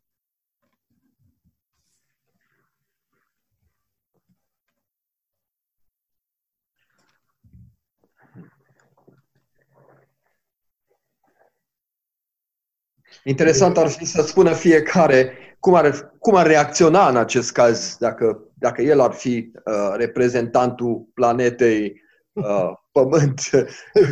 Chiar la asta mă gândeam și eu acum. Cum, cum, cum poți reacționa așa? Or, oricum, șocul da. de a fi răpit de extraterestri e mult prea mare ca să poți să te dumirești. Poate Bine, am trebuie... înțeles că cei răpiți acum în perioada asta a pandemiei se bucură că pot ieși afară un pic. da. Dar chiar cum a, Costel a zis, a pus o întrebare bună. Ar putea să răspundem la ea. Știi că parcă erau trei uh, modalități de a reacționa în fața unui fapt neașteptat uh, agresivitate, paralizie și fugă. Uh, avocatul cumva nu se încadrează în niciun tipologie din asta. Era Eu fight, freeze or fly. Da. Eu probabil aș paraliza. Deci cam așa reacționeze în fața unei agresiuni paralizezi da, ca da, prost, perplexitatea ca... probabil e cea mai o, uh, da. comună reacție din partea fiecăruia Deci, dintre noi. Costel, ți-am răspuns. Da, uh, uh, modul de a reacționa este și, uh, depinde, cred că, de foarte mulți factori. De vârstă, de educație, uh, de profesie, de, uh, de mai multe, zic eu. Experiență personală. Experiență personală, bineînțeles. Uh, uh, De felul tău de, de, de a fi, poate chiar uh, zestre genetică, cine știe. Deci fiecare uh, reacționează diferit, de, a, de aceea am și pus uh, întrebarea. Sunt uh, curios ce fel de tipologii sunteți voi. Eu, eu aștept de la Adrian o, o reacție vis-a-vis de film, că el vede tot timpul fiecare chichiță și nerealizare. Adi, ce ne poți spune? Care e părerea ta despre? Mă auzi? Da, da, te auzim. Alo. Da, da, da. mă auziți? Da, da. Bun. Uh, Păi la filmulețul ăsta ce este foarte bine făcut, de fapt, este post-procesarea, care după mine este la un nivel foarte mare și uh, care a făcut-o uh, a știut cum se face, adică nu a nu s-a uitat pe tutoriale pe YouTube să vadă cum să facă. În sensul că po- post-procesarea mă refer la partea video și la partea audio. Uh, În general poți să filmezi cam cu orice, uh, dacă se filmează bine. În schimb, uh, când e vorba de post-procesare, deja e cu totul altceva. E uh, vorba de filtre, vorba de... uh, Și mă refer neapărat la efectele uh, uh, speciale, acea uh, creatură, ci efectiv la filmarea și filtrele care sunt puse pe filmare. Este vorba de Daria știe, lutul, tot felul de uh, uh, modalități de a schimba uh, colora, coloristica, eu știu, coloratura uh, uh, filmării. Uh, iarăși a fost foarte bine făcut și ce mi-a, mi-a plăcut, uh, uh, într-un film ai două, două trecuri de audio, ai uh, trecul de dialoguri și trecul de folii, de uh, efecte care s-au în spate undeva, care sunt și dialogurile și foliul sunt făcute în studio. Și aici, uh, nu știu că s-a observat, dar de la bun început se vedea că uh, nu este pe pământ, se auzea undeva în spate un zumzăit, în, uh, în spatele dialogului. Undeva era un continuu, era un fel de... Era clar ca și cum ar fi fost pe o, undeva pe o navă spațială sau undeva o chestie, nu știu exact, pe o orbită sau cum ar fi fost. Deci clar că nu era pe pământ. Uh, jocul actorilor, acum nu m-am mutat foarte atent, că am mai mult atent la cum a fost făcut și, uh, uh, eu știu, în sine uh, toate, toate uh, nu știu, ce, deci foarte, dacă ați văzut filmele, de exemplu, acum mai nou, filmele se filmează în uh, trei luni și până să-i dea drumul la film mai trece un an, pentru că după un an, la un an, după, că un an de zile durează post-procesarea, de fapt, la film. Asta e foarte important acum, văd că se pune mare importanță pe cum uh, sună și care sunt, uh, și cum arată, să fie deosebit, caută uh, chestii deosebite în, uh, să- ca și coloristică. Dacă ați văzut uh, Thor al lui uh, Taika Wa- Waititi, uh, e foarte colorat spre deosebire de celelalte uh, filme din uh, seria Avengers. Este acordat o uh, oarecum este spre uh, uh, uh, Guardians of the Galaxy, care sunt, uh, sunt niște tipuri de, de, uh, de palete, de palete, da, palete, palete de culori. Uh, Cam asta a fost. Cam asta a fost. Mi-a, mi-a plăcut, ca și, ca și post-procesare. Mul- Mulțumim. Vreau să mai pun eu o întrebare scurtă. Hai să ne imaginăm puțin că toată negocierea asta a avut loc acum 3 milioane de ani și acum vin aia și zic, păi știți că am negociat și acum am venit să luăm oceanele. Atunci cum am reacționat? Da. E interesant că fiecare vede altfel filmul sau altceva în uh, film. Unii, Adrian se uită la, la post-procesare, la cum a fost uh, uh, realizate efectele. E adevărat că sonorul este foarte important într-un film. Poate este, după părerea, opinia fiului meu, zi, el spune că, de fapt, sonorul este cel mai important atunci când faci uh, un film și care uh, uh, va ridica ștachet. Alții se uită la poveste, alții se uită strict la uh, idee, alții se joacă, privesc jocul actorilor, care pare foarte important pentru mine. Este important jocul actorilor, dar nu atât de important. Dar fiecare vede uh, filmul din uh, altă perspectivă. E foarte interesant această discuție. Da. Pe mine unul m-a dus foarte mult cu gândul la Twilight Zone, The Outer Limits, aia cu la limita imposibilă. Mi s-a părut că are aceeași structură, aceeași construcție. Uh, dar din păcate mi s-a părut un pic cu sută coața albă, chestia în care el și-a găsit exact paragraful care îl poate scoate din toată treaba asta, uitându-se doar 3 secunde cât a, a era acolo dita mai cărțulie așa de groasă în care specificau regulile negocierii, el a întors aha, uite aici ce zice, până când vine și el, adică uh, un pic, uh, hai să zicem, prea mult noroc a fost. Și mai e o chestie care e un pic, uh, na, mă rog, de dragul uh, short story era normal să apeleze la așa ceva.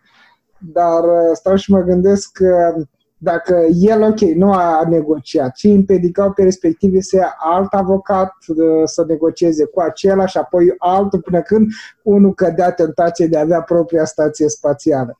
Și atunci uh, ceilalți care au refuzat uh, mai conta opinia lor sau nu, sau ce te face cu adevărat demn să poți negocia pentru specia umană. Aici iarăși era o mică chestie care nu o înțeleg. de am zis că specia asta extraterestră au fost foarte legaliști. Adică au luat un bățăvan, dar uh, avocat, care reprezenta pământul, nu doar umanitatea, întregul pământ. Și ceea ce a rezultat din acea negociere a devenit o înțelegere între cele două părți. Ea, sigur, am fost ironic când am zis ce negociere. De dragul povestirii, poanta de la final, flirtul dintre un pământean, cum am zis, din Vaslui, Bățăvan, și acea ochioasă din uh, constelația Orion. Triochioasă. Triochioasă, da. Dar, uh, nu așa de dragul fantastic, cu povești. Da, trecem peste unele chestii. Da. Bineînțeles că trecem, pentru că într-un film nu trebuie să vii cu idei extraordinare, cu idei mari. Da. E suficient să vii cu, cu o idee mică și să știi să exploatezi, da, să, să captezi uh, privitorul, auditorul și să par uh, deci să vii cu o propunere credibilă în uh, acel uh, foarte mic uh, interval de timp, 10 minute sau 11 minute. Și eu zic că filmul reușește să vină cu, cu o propunere credibilă care să ref, reflex și după ce ai văzut. Putea fi un episod din Doctor Who, în care Doctor Who era avocatul și rezolva ah. negocierea cu doamna triochioasă. Și atunci ne amuzam că na, apărea, cum zice, la căsuța aia lui de poliție. Uh, Tardis. Tardis. Apărea Tardis cu sunetul ăla specific. Ne amuzam. Da. Cristi? Da, uh, nu știu exact ce s-a spus înainte, așa că dacă mă repet sau repet ceva ce s-a spus mai înainte, vă rog frumos să mă opriți. Uh, am văzut, da, într-adevăr, filmul, dar filmul din punct de vedere științific și science fiction, el are multe găurele acolo, dar ele sunt, de fapt, probabil intenționat lăsate acolo, cred eu, pentru că regizorul nu și-a bătut capul cu ele, pentru că filmul este, de fapt, o satiră și el funcționează, cred eu, ca o satiră, și anume uh, vorbește despre jocul ăsta al negocierii și despre uh, calitatea pe care o au uh, anumiți oameni din societatea noastră, fie că e vorba despre politicieni sau fie că e vorba despre uh, avocați. Acum nu uităm că el, avocatul pe care îl aleg ei, ei fac o eroare și anume cred că este cel mai uh,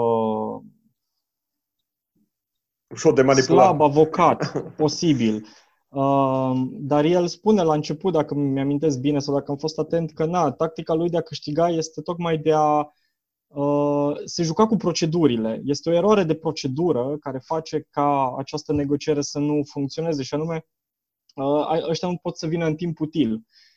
Ceea ce la fel ca și în, în, într-o sală de, de judecată, dacă nu reușești să te prezinți, pierzi din oficiu. Adică totul se duce pe proceduri și procedurile astea ale noastre pe care le avem sunt, sunt cele satirizate. Mi-amintește de fapt de un, un film mai vechi cu Paul Newman, se numește The Verdict, unde exact jocul ăsta e, uh, la care cred că face și referire, unde personajul principal, Paul Newman in The Verdict și uh, în, în filmul ăsta de aici așa sunt din nou ceva avocați care cumva îți down their luck Uh, nu au, au uh, foarte mult succes în sala de judecată și atunci firește că învață cumva să se joace um, cu ceea ce le mai rămâne. Adică exact regulile jocului. Ei își folosesc regulile jocului în avantajul lor și nu joacă fair play. Uh, de ce? Pentru că nu sunt capabili să facă chestia asta, pentru că nu sunt în poziția în care poate să facă lucrul ăsta și de aia el cred că funcționează tocmai ca o satiră în cadrul ăsta al unei scene de teatru, cum spunea și Darius, din nou intenționat, uh, un, vedem trei pereți, al patrulea este cel invizibil, suntem noi uh, privitorii.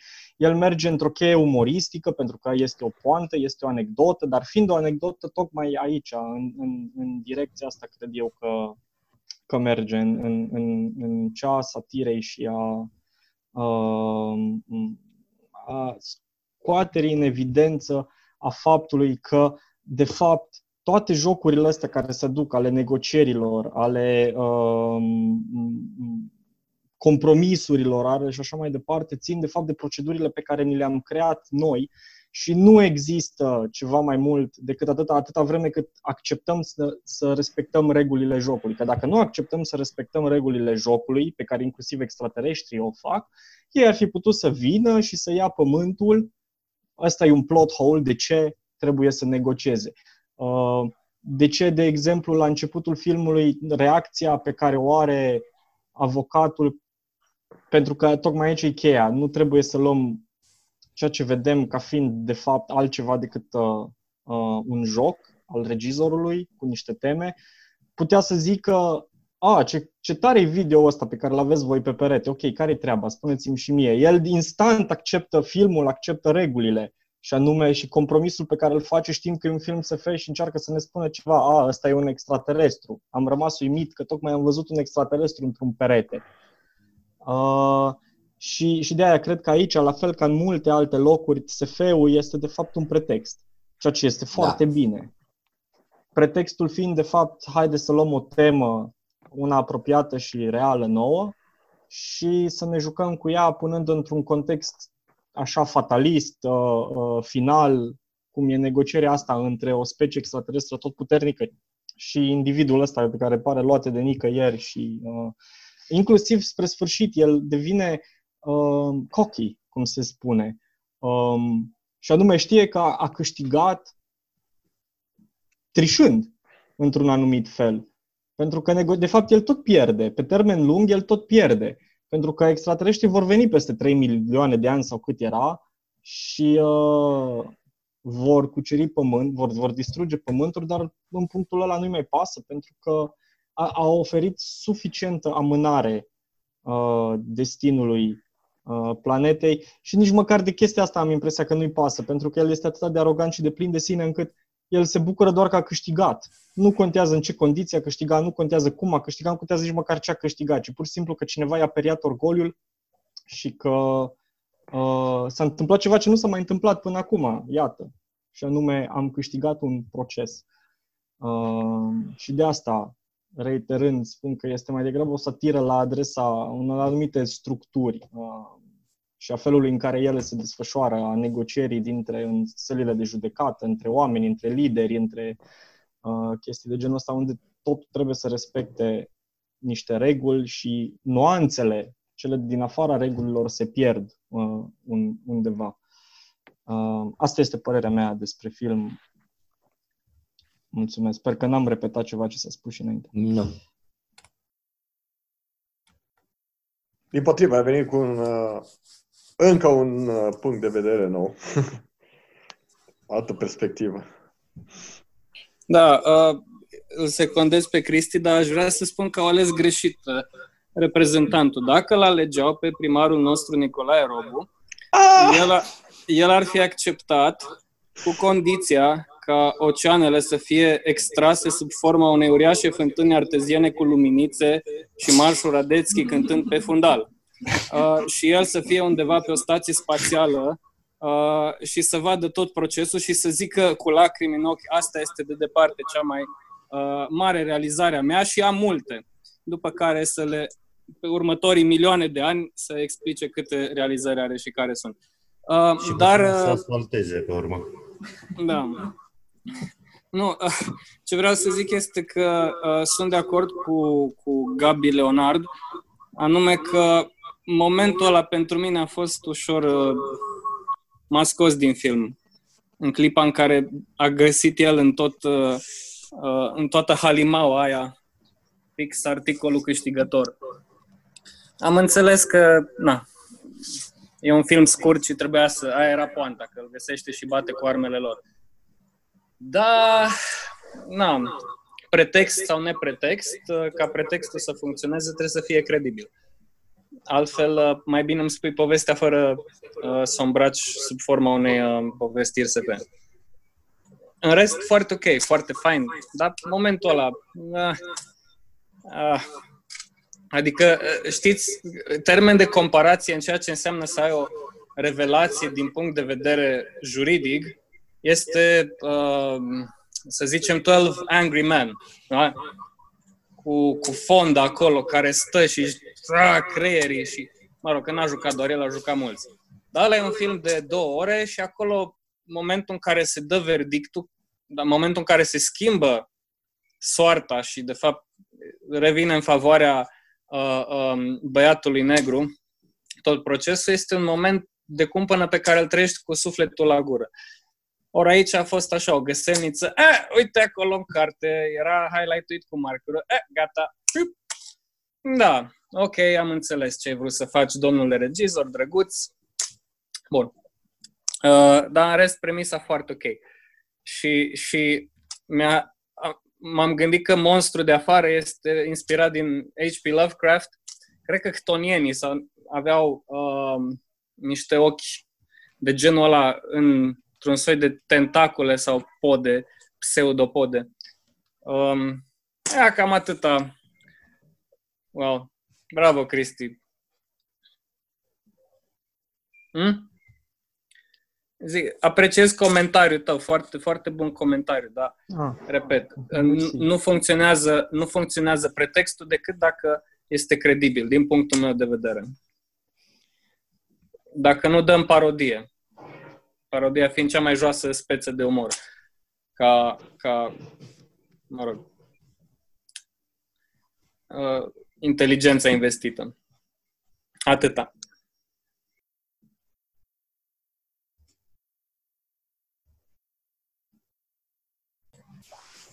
Ok, văd că nu mai sunt...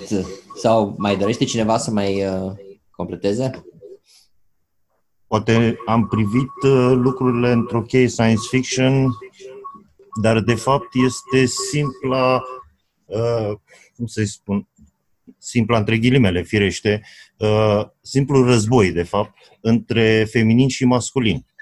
Extraterestrul feminin cu pământeanul masculin. Nu știu. Eu așa îl privesc. Trec, proces. uh, Cred că ne-a falsificat un pic regizorul la chestia asta. Da, Dacă ar fi Ne-a așa, aruncat și un pic. poate că e așa, scuze, scuze, te-am întrerupt. Nu e nicio problemă, am terminat. Uh, da, dacă ar Eu fi așa l-am ar fi privit, un film încheie foarte asta. misogin.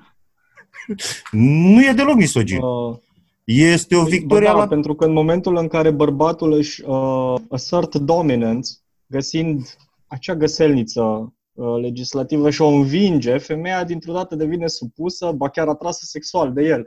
Adică sunt si- absolut sigur că, uh, ceea ce e foarte ok, dar sunt absolut sigur că dacă am, am pune interpretarea asta pe un grup de raging feminists, Oh, da. um, ne-am luat la scuipați de a umple oceane și am putea pe urmă să le facem Am- aș fi cadou crucificat. uh, speciei extraterestre.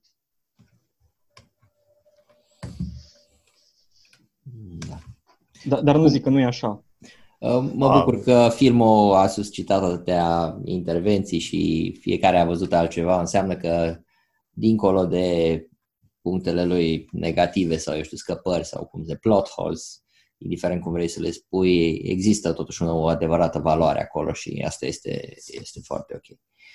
Uh, Eu propun să încheiem partea a treia și să trecem la partea a patra a întâlnirii noastre. Îl invit pe uh, Marius Gordan să ne povestească despre uh, un joc video uh, al cărui uh, nume nu reușesc să-l desclușesc pentru că și-a pus background-ul Mountain pe Blade invers. Bannerlord. Da. Deci, uh, Marius Gordan, hai să vedem. Poți să dai și share, am înțeles că ai niște imagini. Da. Să să văd. Zac, pac. Aici. Se vede, da? Da, da. Această expresie atât de... care am auzit-o de atât de multe ori ultimele săptămâni. Anyway. Uh, da. Păi asta e jocul. Adică, mă rog, asta ar fi uh, imagine care cred că a fost lansată prin 2012. De pe atunci, în continuare, se tot lucrează la jocul ăsta. Acum sunt în 2020. A fost lansat jocul numai că e în Early Access. L-am descărcat și, într-adevăr, e în Early Access, adică nu are toate uh, funcțiile, nu are toate, tot gameplay, nu e acolo și are niște bug-uri de foarte amuzante sau care sau foarte enervante că ți se închide jocul în față, de exemplu. Și cu toate acestea e foarte mișto. Am zis în descriere că jocul e un RPG, un RTS și Grand Strategy toate puse la oaltă într-un sandbox medieval. Da. Uh, vă zic de ce e RPG imediat. Da, vedeți aici în niște elemente care sunt de obicei asociate cu RPG-urile, adică cu role-playing games. Avem skill-uri, avem diverse caracteristici pe care trebuie să le îmbunătățim, de exemplu, cum putem să ne batem, cum putem să tragem cu arcul, uh, călărie, mă rog, uh, cât de repede alergăm și așa mai departe. Și, uh, mă rog, asta e partea de RPG. Și pe de altă parte, e RPG pentru că se plasează într-un univers medieval și tu ai de-a face cu un personaj, cu un singur personaj pe care îl controlezi. Ar fi o chestie interesantă. După aceea, de ce ar fi uh, RTS, uh, Real Time Strategy? Păi, uitați-vă aici. ai de-a face cu niște lupte care sunt foarte bine puse la punct. Adică sistemul ăsta e, e bun. Chiar dacă restul, de exemplu, nu prea, pot, nu prea ai quest-uri pe care să le îndeplinești și cele pe care le ai sunt destul de simpluțe. Povestea în sine noi că nu e flashed out, nu prea îți dai seama de multe chestii doar dacă te joci, trebuie să mai citești. Jocul în sine este un, este un prequel la, un, la Mountain Blade uh, Warbands. Tot așa și na, trebuie să trebuie să faci un pic de săpături. Nu, nu îți zicem mai lucru. Și uh, am mai zis și că e joc de Grand Strategy. De ce ar fi joc de Grand Strategy? Pentru că um, vedeți, avem aici o hartă, avem diverse orașe, diverse facțiuni sau imperii, dacă vreți, regate, pe care, din care noi facem parte. Nu le controlăm ca într-un joc de neapărat ca într-un joc de Grand Strategy clasic, cum ar fi EU4, adică Europa Universalis, oricare dintre ele, sau Crusaders Kings, este de la Paradox. În schimb, ești la început ești un nobil, dar care nu prea are pământ, ești descendentul unei familii nobile, dar care nu a fost binecuvântat cu pământ și treptat poți să încumulezi un avere, să acumulezi să cucerești sate, să cucerești orașe și așa mai departe. Dar, din nou, deocamdată jocul e în early access. Merită jucat într-adevăr, dar e mai urmează să lucreze la el. Și um, chiar de asta ei, uh, creatorii jocului, de exemplu, cam fiecare zi lansează un patch, adică un, un update pentru joc ca să, da, să rezolve problemele pe care le are. Prima zi când l-am jucat, chiar când s-a lansat, am murit după vreo trei ore și n-am dat deloc save și a fost foarte amuzant că a trebuit să iau de la început. Gazd. ok. Altă chestie interesantă despre joc ar fi că e un sandbox. Nu, cum am zis și mai devreme, nu ai tu, adică nu îți dă uh, plotul în sine. Tu trebuie pe de o parte tu să ți-l creezi, pe de altă parte să vezi ce se întâmplă în joc, cine pe cine a cucerit, de exemplu, ca să poți să, da, să ți se creeze o poveste. Dar, pe de altă parte, și jocurile anterioare au fost, au permis foarte mult instalarea modurilor, modificărilor pe joc, care au adus și elemente de poveste noi sau au adus mecanici noi, cum ar fi magie sau arme noi și așa mai departe. Și asta iară e o, e o chestie foarte mișto la seria asta. Da. Și da. ăsta se joacă cu, împreună cu alți uh, jucători sau tu contra Ești, jocului? Uh, deocamdată Are, e sing- este singur. Este, mal, este multiplayer, MMORPG? Nu, nu, nu e, nu e RPG.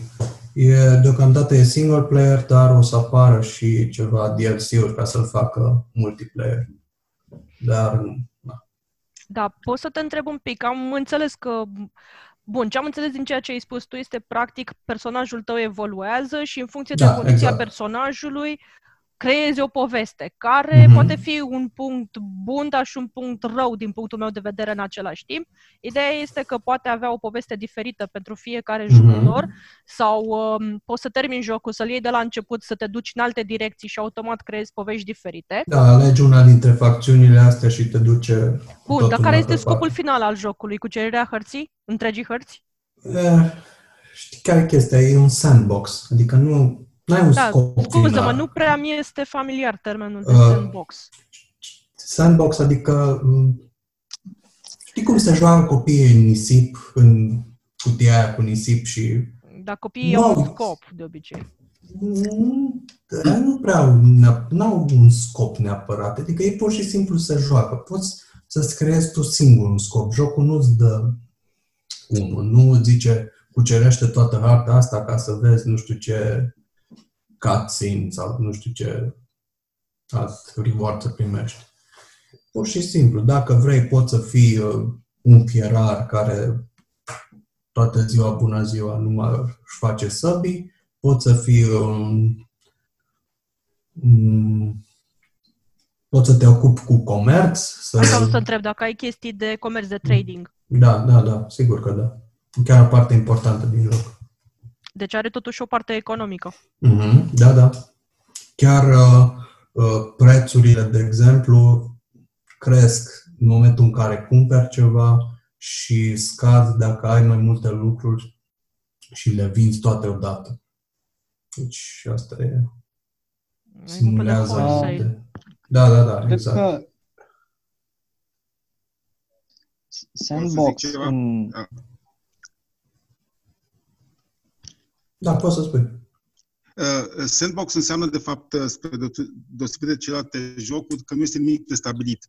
Da, e Uh, open end. asemenea, Nu este, da, exact, o- open, ai, open, exact, uh, adică poți să faci ce vrei, uh, nu-ți impune nimic uh, de la început jocul, poți să uh, te duci unde vrei și să faci ce vrei. De fapt, asta înseamnă Sandbox. Nu este nimic prestabilit, nimic uh, Mhm.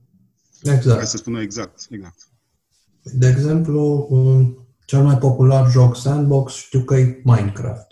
Acolo la fel, nu zice nimeni. Cel puțin la începutul jocului așa era. Cum na, după update-uri. a- Da, nu te spăra, Minecraft-ul Bă, nici și- nu are elemente de RPG în el, adică de creșterea personajului. Ba da, Are, ai are, levels. are. Are, dar nu, e, Uh. nu, nu, nu, comparația era pentru sandbox, nu neapărat pentru RPG. Presupun că scopul, adică jocul are scop în sine și a, a, acela e unul prestabilit dintr-o multitudine de roluri pe care tu le accepti sau le ți, ți le însușești și uh, ok, jocul este unul de, de război. În principal, jocul este unul de război și aș vrea aici, o să fac eu o pauză mică de moderare și o să-l invit pe Alex să vorbească. El este un huge fan Mountain Blade. Uh, știu că mai Mountain Blade Warband sau uh, care e de dinainte l-a jucat foarte, foarte... Alex, mai ești? Da, sunt aici. Așa.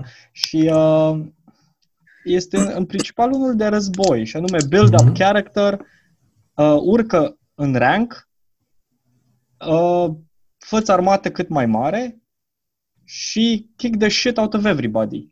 Ceea ce devine din ce în ce mai satisfăcător pe măsură ce armura ta e mai bună, armata e mai, bu- mai puternică și așa mai departe. Dar o să las pe Alex să povestească despre Warband, dacă vrea un pic, că știu că a jucat multe, multe, multe ore.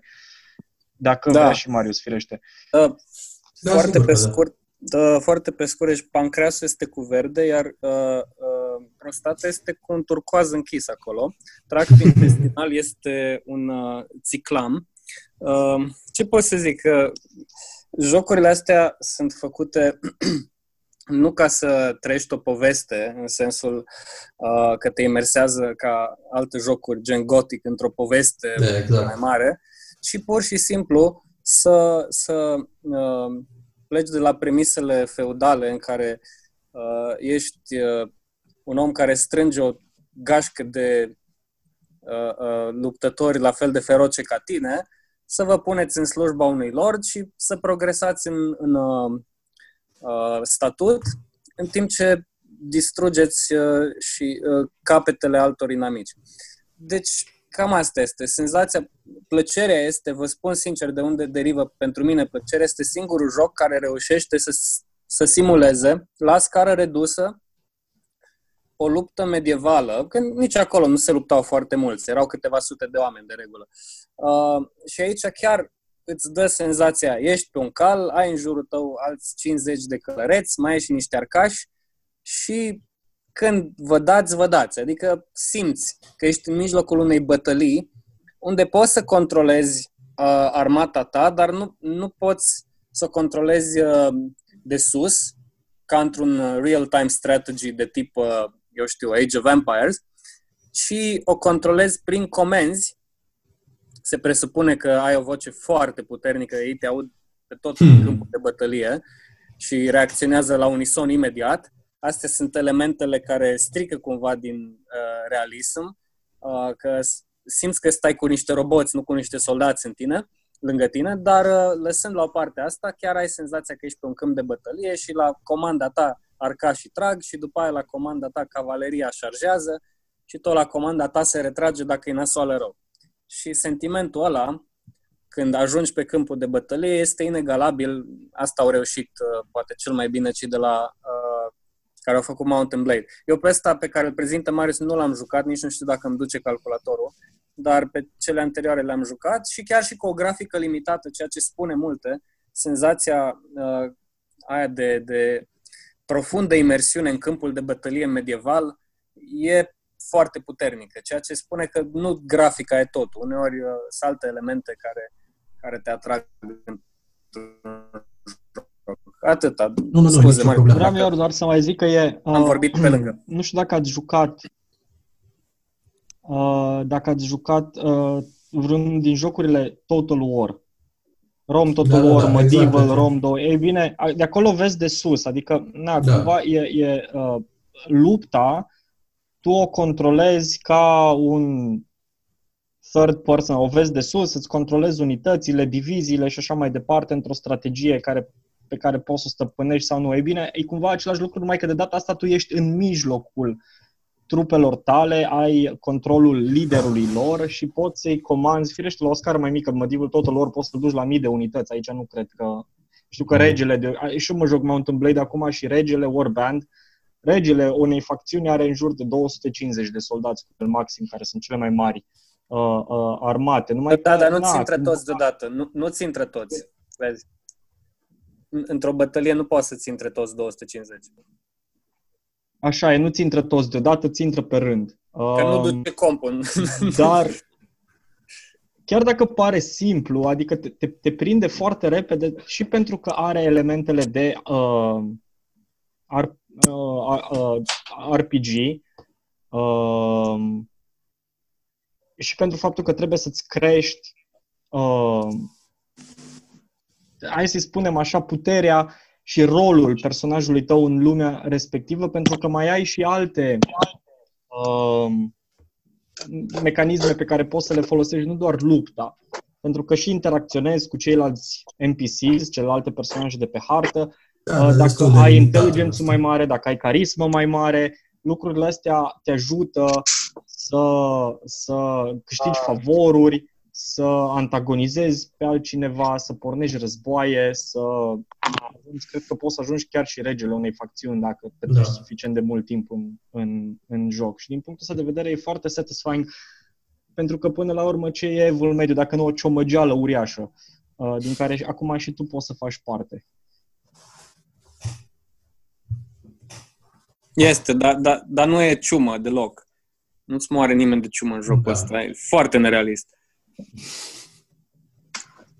În Rome Total War și în Medieval, care sunt niște jocuri pe care, la fel ca și tine, Alex, um, le apreciem foarte mult, acolo se poate muri de ciumă. Oh, da.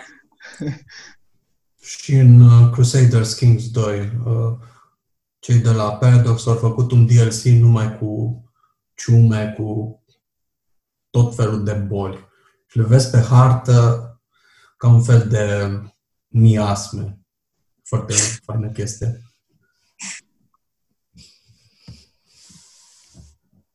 A, și mai ai, asta e fain, tot timpul e fain pentru cui îi place, mai ai și posibilitatea să fii un total asshole în, da. în joc.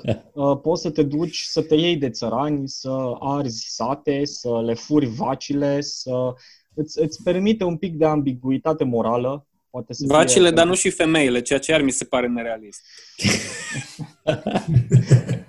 Dar, da, devine un loc foarte bun de defulare în momentul în care ți s-a luat și, na, îți iei armata cu tine și treci totul prin foc și sabie spunându-ți că lumea oricum nu merită mai mult. Uh, poți cu o mână să controlezi mouse-ul și cu cealaltă să reciți din Apocalipsă. Role-playing game. Da, și avantajul asta e și că câștigi foarte mulți bani deodată. Dacă ești, if you are a total asshole, you get a lot of cash. Just like real life. Exact, ca și în realitate. Asta da. mă aduce aminte de jocul Fable, dacă l-a jucat de la fel, puteai tot timpul să oscilezi între bun și rău și în funcție de deciziile luate, personajul tău evolua fie într-un adevărat demon, fie într-un înger, așa zis, înger. Da, mă, asta ar fi mă, cum se întâmplă prin, uh, ai zis de Fallout, ai zis?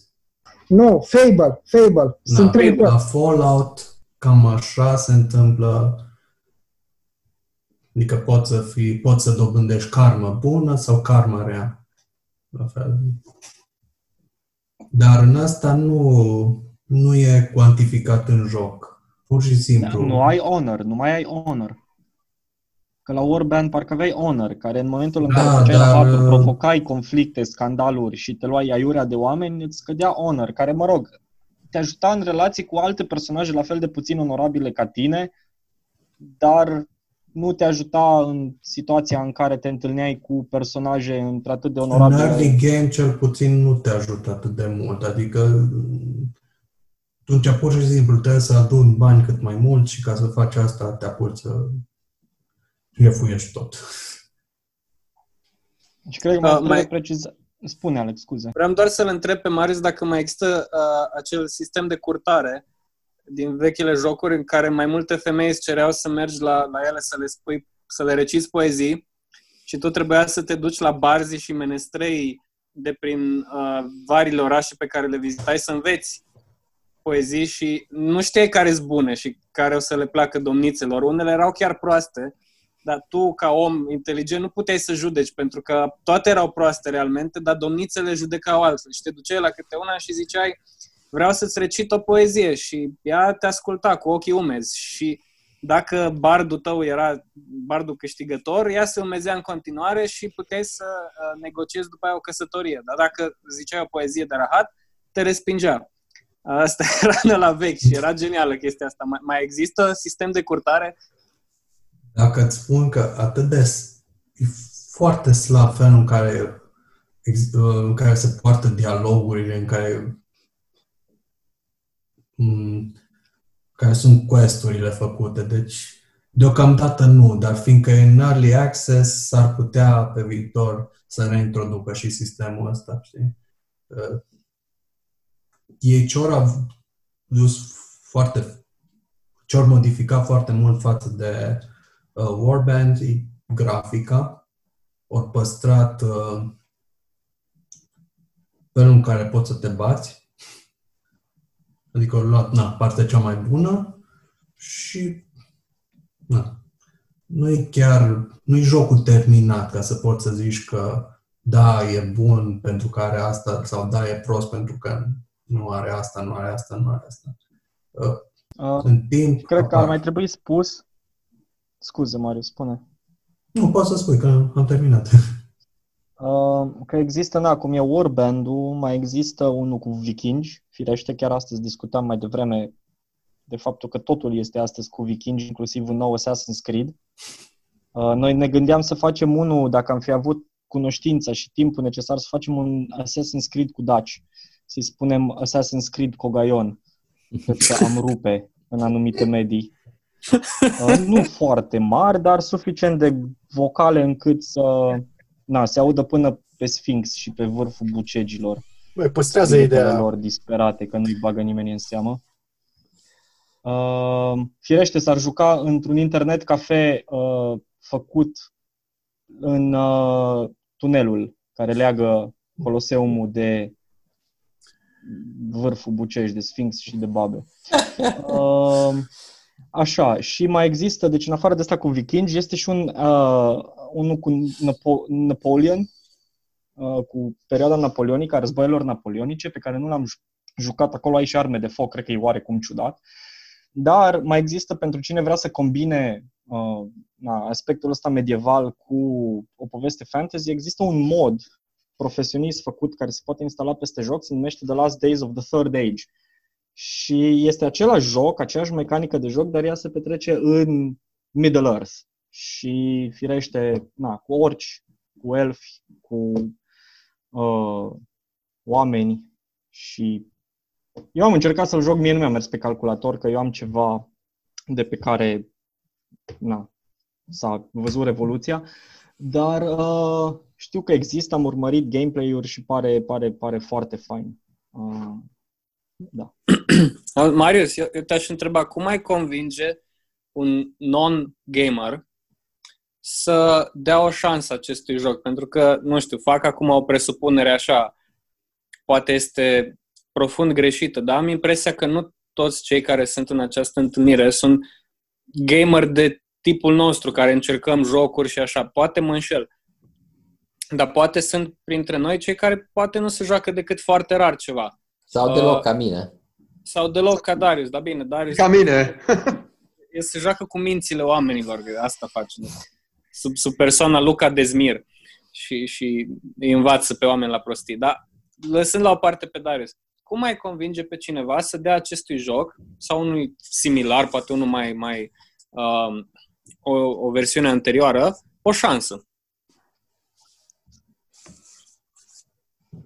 Hmm. Întrebare foarte bună, că știi, sunt unele jocuri care sunt casual și alte jocuri care sunt mai hardcore. Cazul ăsta, eu zic că e mai hardcore, pentru că durează mult, destul de mult, până te obișnuiești cu jocul ca să-ți dai seama uh, de mecanicile lui, de exemplu.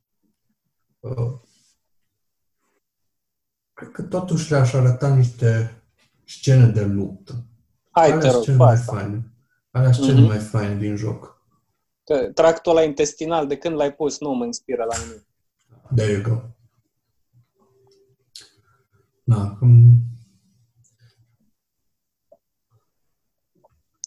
Poți eventual să dai un link la un video? O să caut și o să vă pun imediat. Ca să văd care ar fi cel mai bun de gameplay. Zice Daniel A că pus ne-a pus Daniel un pe link. chat. A Da? pus Daniel pe chat, l-am deschis Ah, și eu. cool. N-are rost să-l pun, că o să se vadă sacadat și... Da, da, da. Dar Aia m-am avem gândit și o, eu. avem o posibilitate ca să ne uităm eventual după. Da, și mai e chestia că s-ar putea să necesită un calculator puțin mai dotat în sensul procesorului și a plăcii video și atunci iar e, e o altă barieră. Dar uh, eu zic că merită jucat. Dacă ai timp de pierdut, e foarte fain. Dar l-ai caracteriza ca un joc masculin sau poate fi accesat și de, Da. Păi, de doamne și domnișoare? Am văzut că atunci când îți creai caracterul cu care joci, personajul, puteai să alegi să fii și femeie, dar nu știu dacă n-am, n-am încercat. Deci, da, bănuiesc că e posibil, dar nu știu dacă există schimbări la nivel de gameplay sau nu. Nu dacă, dacă e acea lume medievală funcționează și după principii corect politice.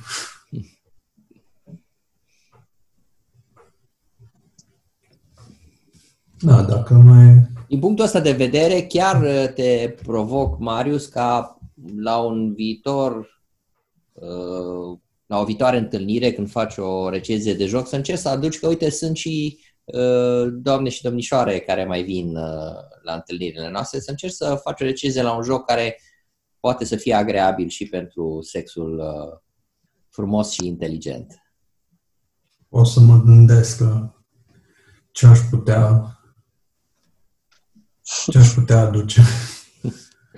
Ok. Nu știu dacă joc Dar, astea. Nu știu ce le putea place. e da, un joc care, eu știu, poate, poate uite, Ileana, tu ziceai Diablo că ai jucat. Am jucat foarte mult uh, Home Heroes of Might and Magic. Am, Ei, No. da, am jucat uh, mult Pharaoh, și, uh, Age of Empires. Uh, Diablo-urile le-am început cu 2 iar la 3 am făcut parte dintre, hai să zicem, e mult spus beta tester. Ideea este că pentru un weekend se dăduse la liber înainte de uh, lansarea oficială. Și din gașca mea de prieteni, inclusiv fratele meu, am fost cea care m-am conectat de cele mai multe ori. Practic am jucat, știu că se juca până la Lich King sau ceva de genul, era level 9, practic nu treceai de level 9, n-ajungeai la level 10. M-am conectat de cele mai multe ori, toată lumea era absolut pe jos. Um, am jucat Brood War, ad- deci am jucat niște Starcraft. chestii. Re- da, StarCraft, dar uh, varianta Brood War, care cred Da. că e StarCraft 2. Da. Uh, deci recunosc că tot ce am jucat eu, am jucat foarte de demult.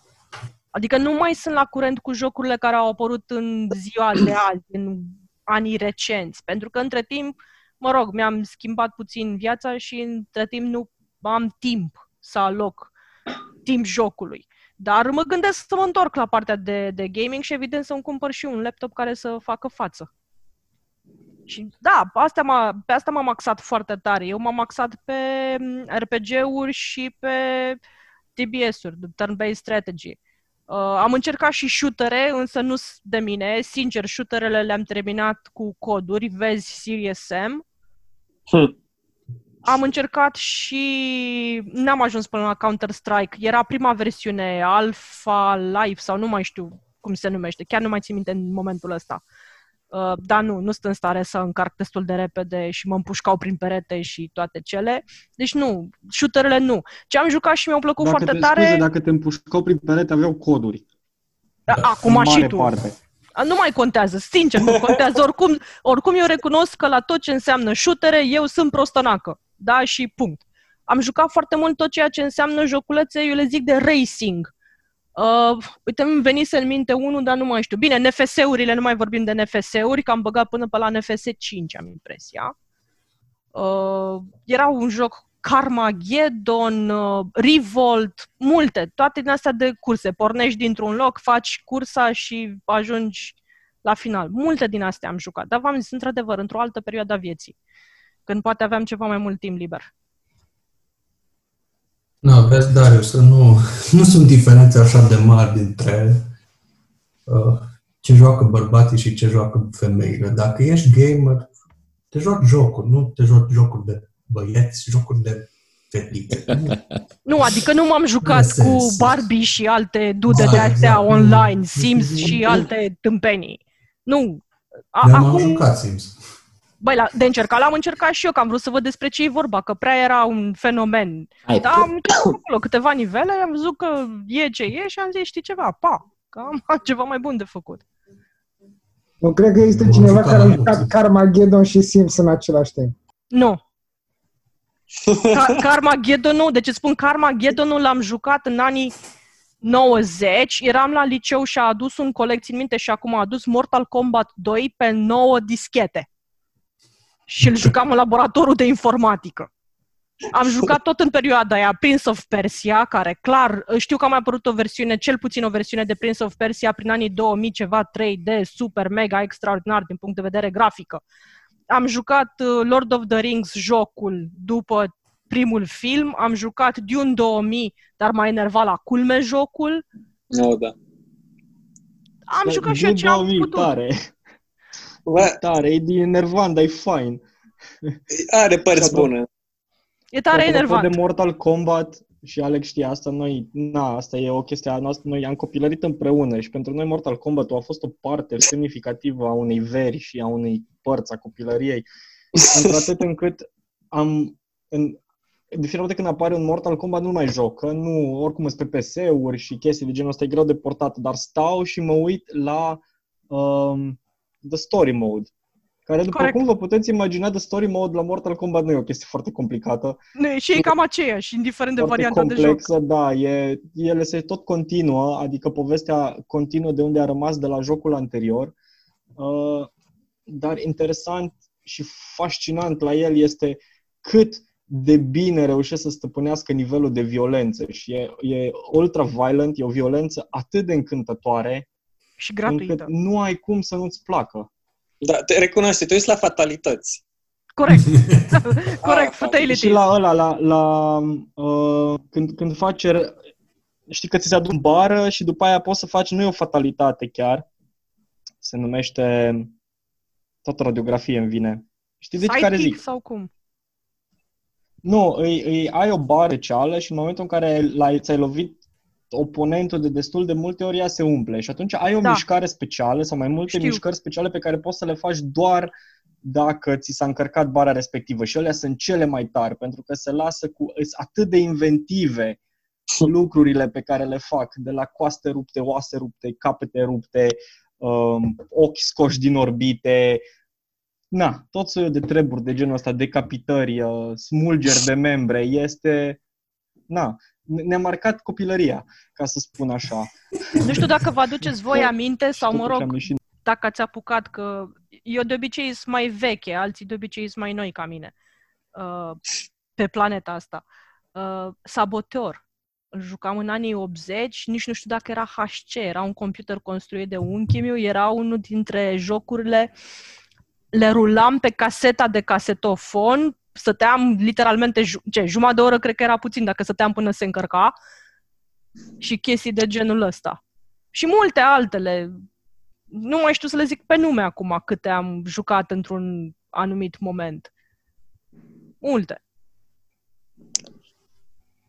A apărut uh, și un film, o animație, acum vreo săptămână, Mortal Kombat Scorpion's Revenge, care oh. ce spunea Cristi mai înainte, cu rupele de oase și ochii scoși și așa mai departe.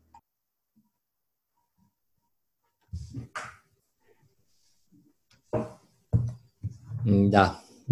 Asta Trip to the memory lane. Asta ați făcut voi acum. Așa că, sincer, nu știu, eu una, dacă ar fi după tot ce am auzit și după ce am văzut puțin din linkul de pe YouTube, eu una n-aș avea timp de pierdut să stau să încerc jocul ăsta. Adică mai degrabă m-aș orienta spre altceva. Da, până la urmă e chestie și de, de personalitate, de gusturi, de...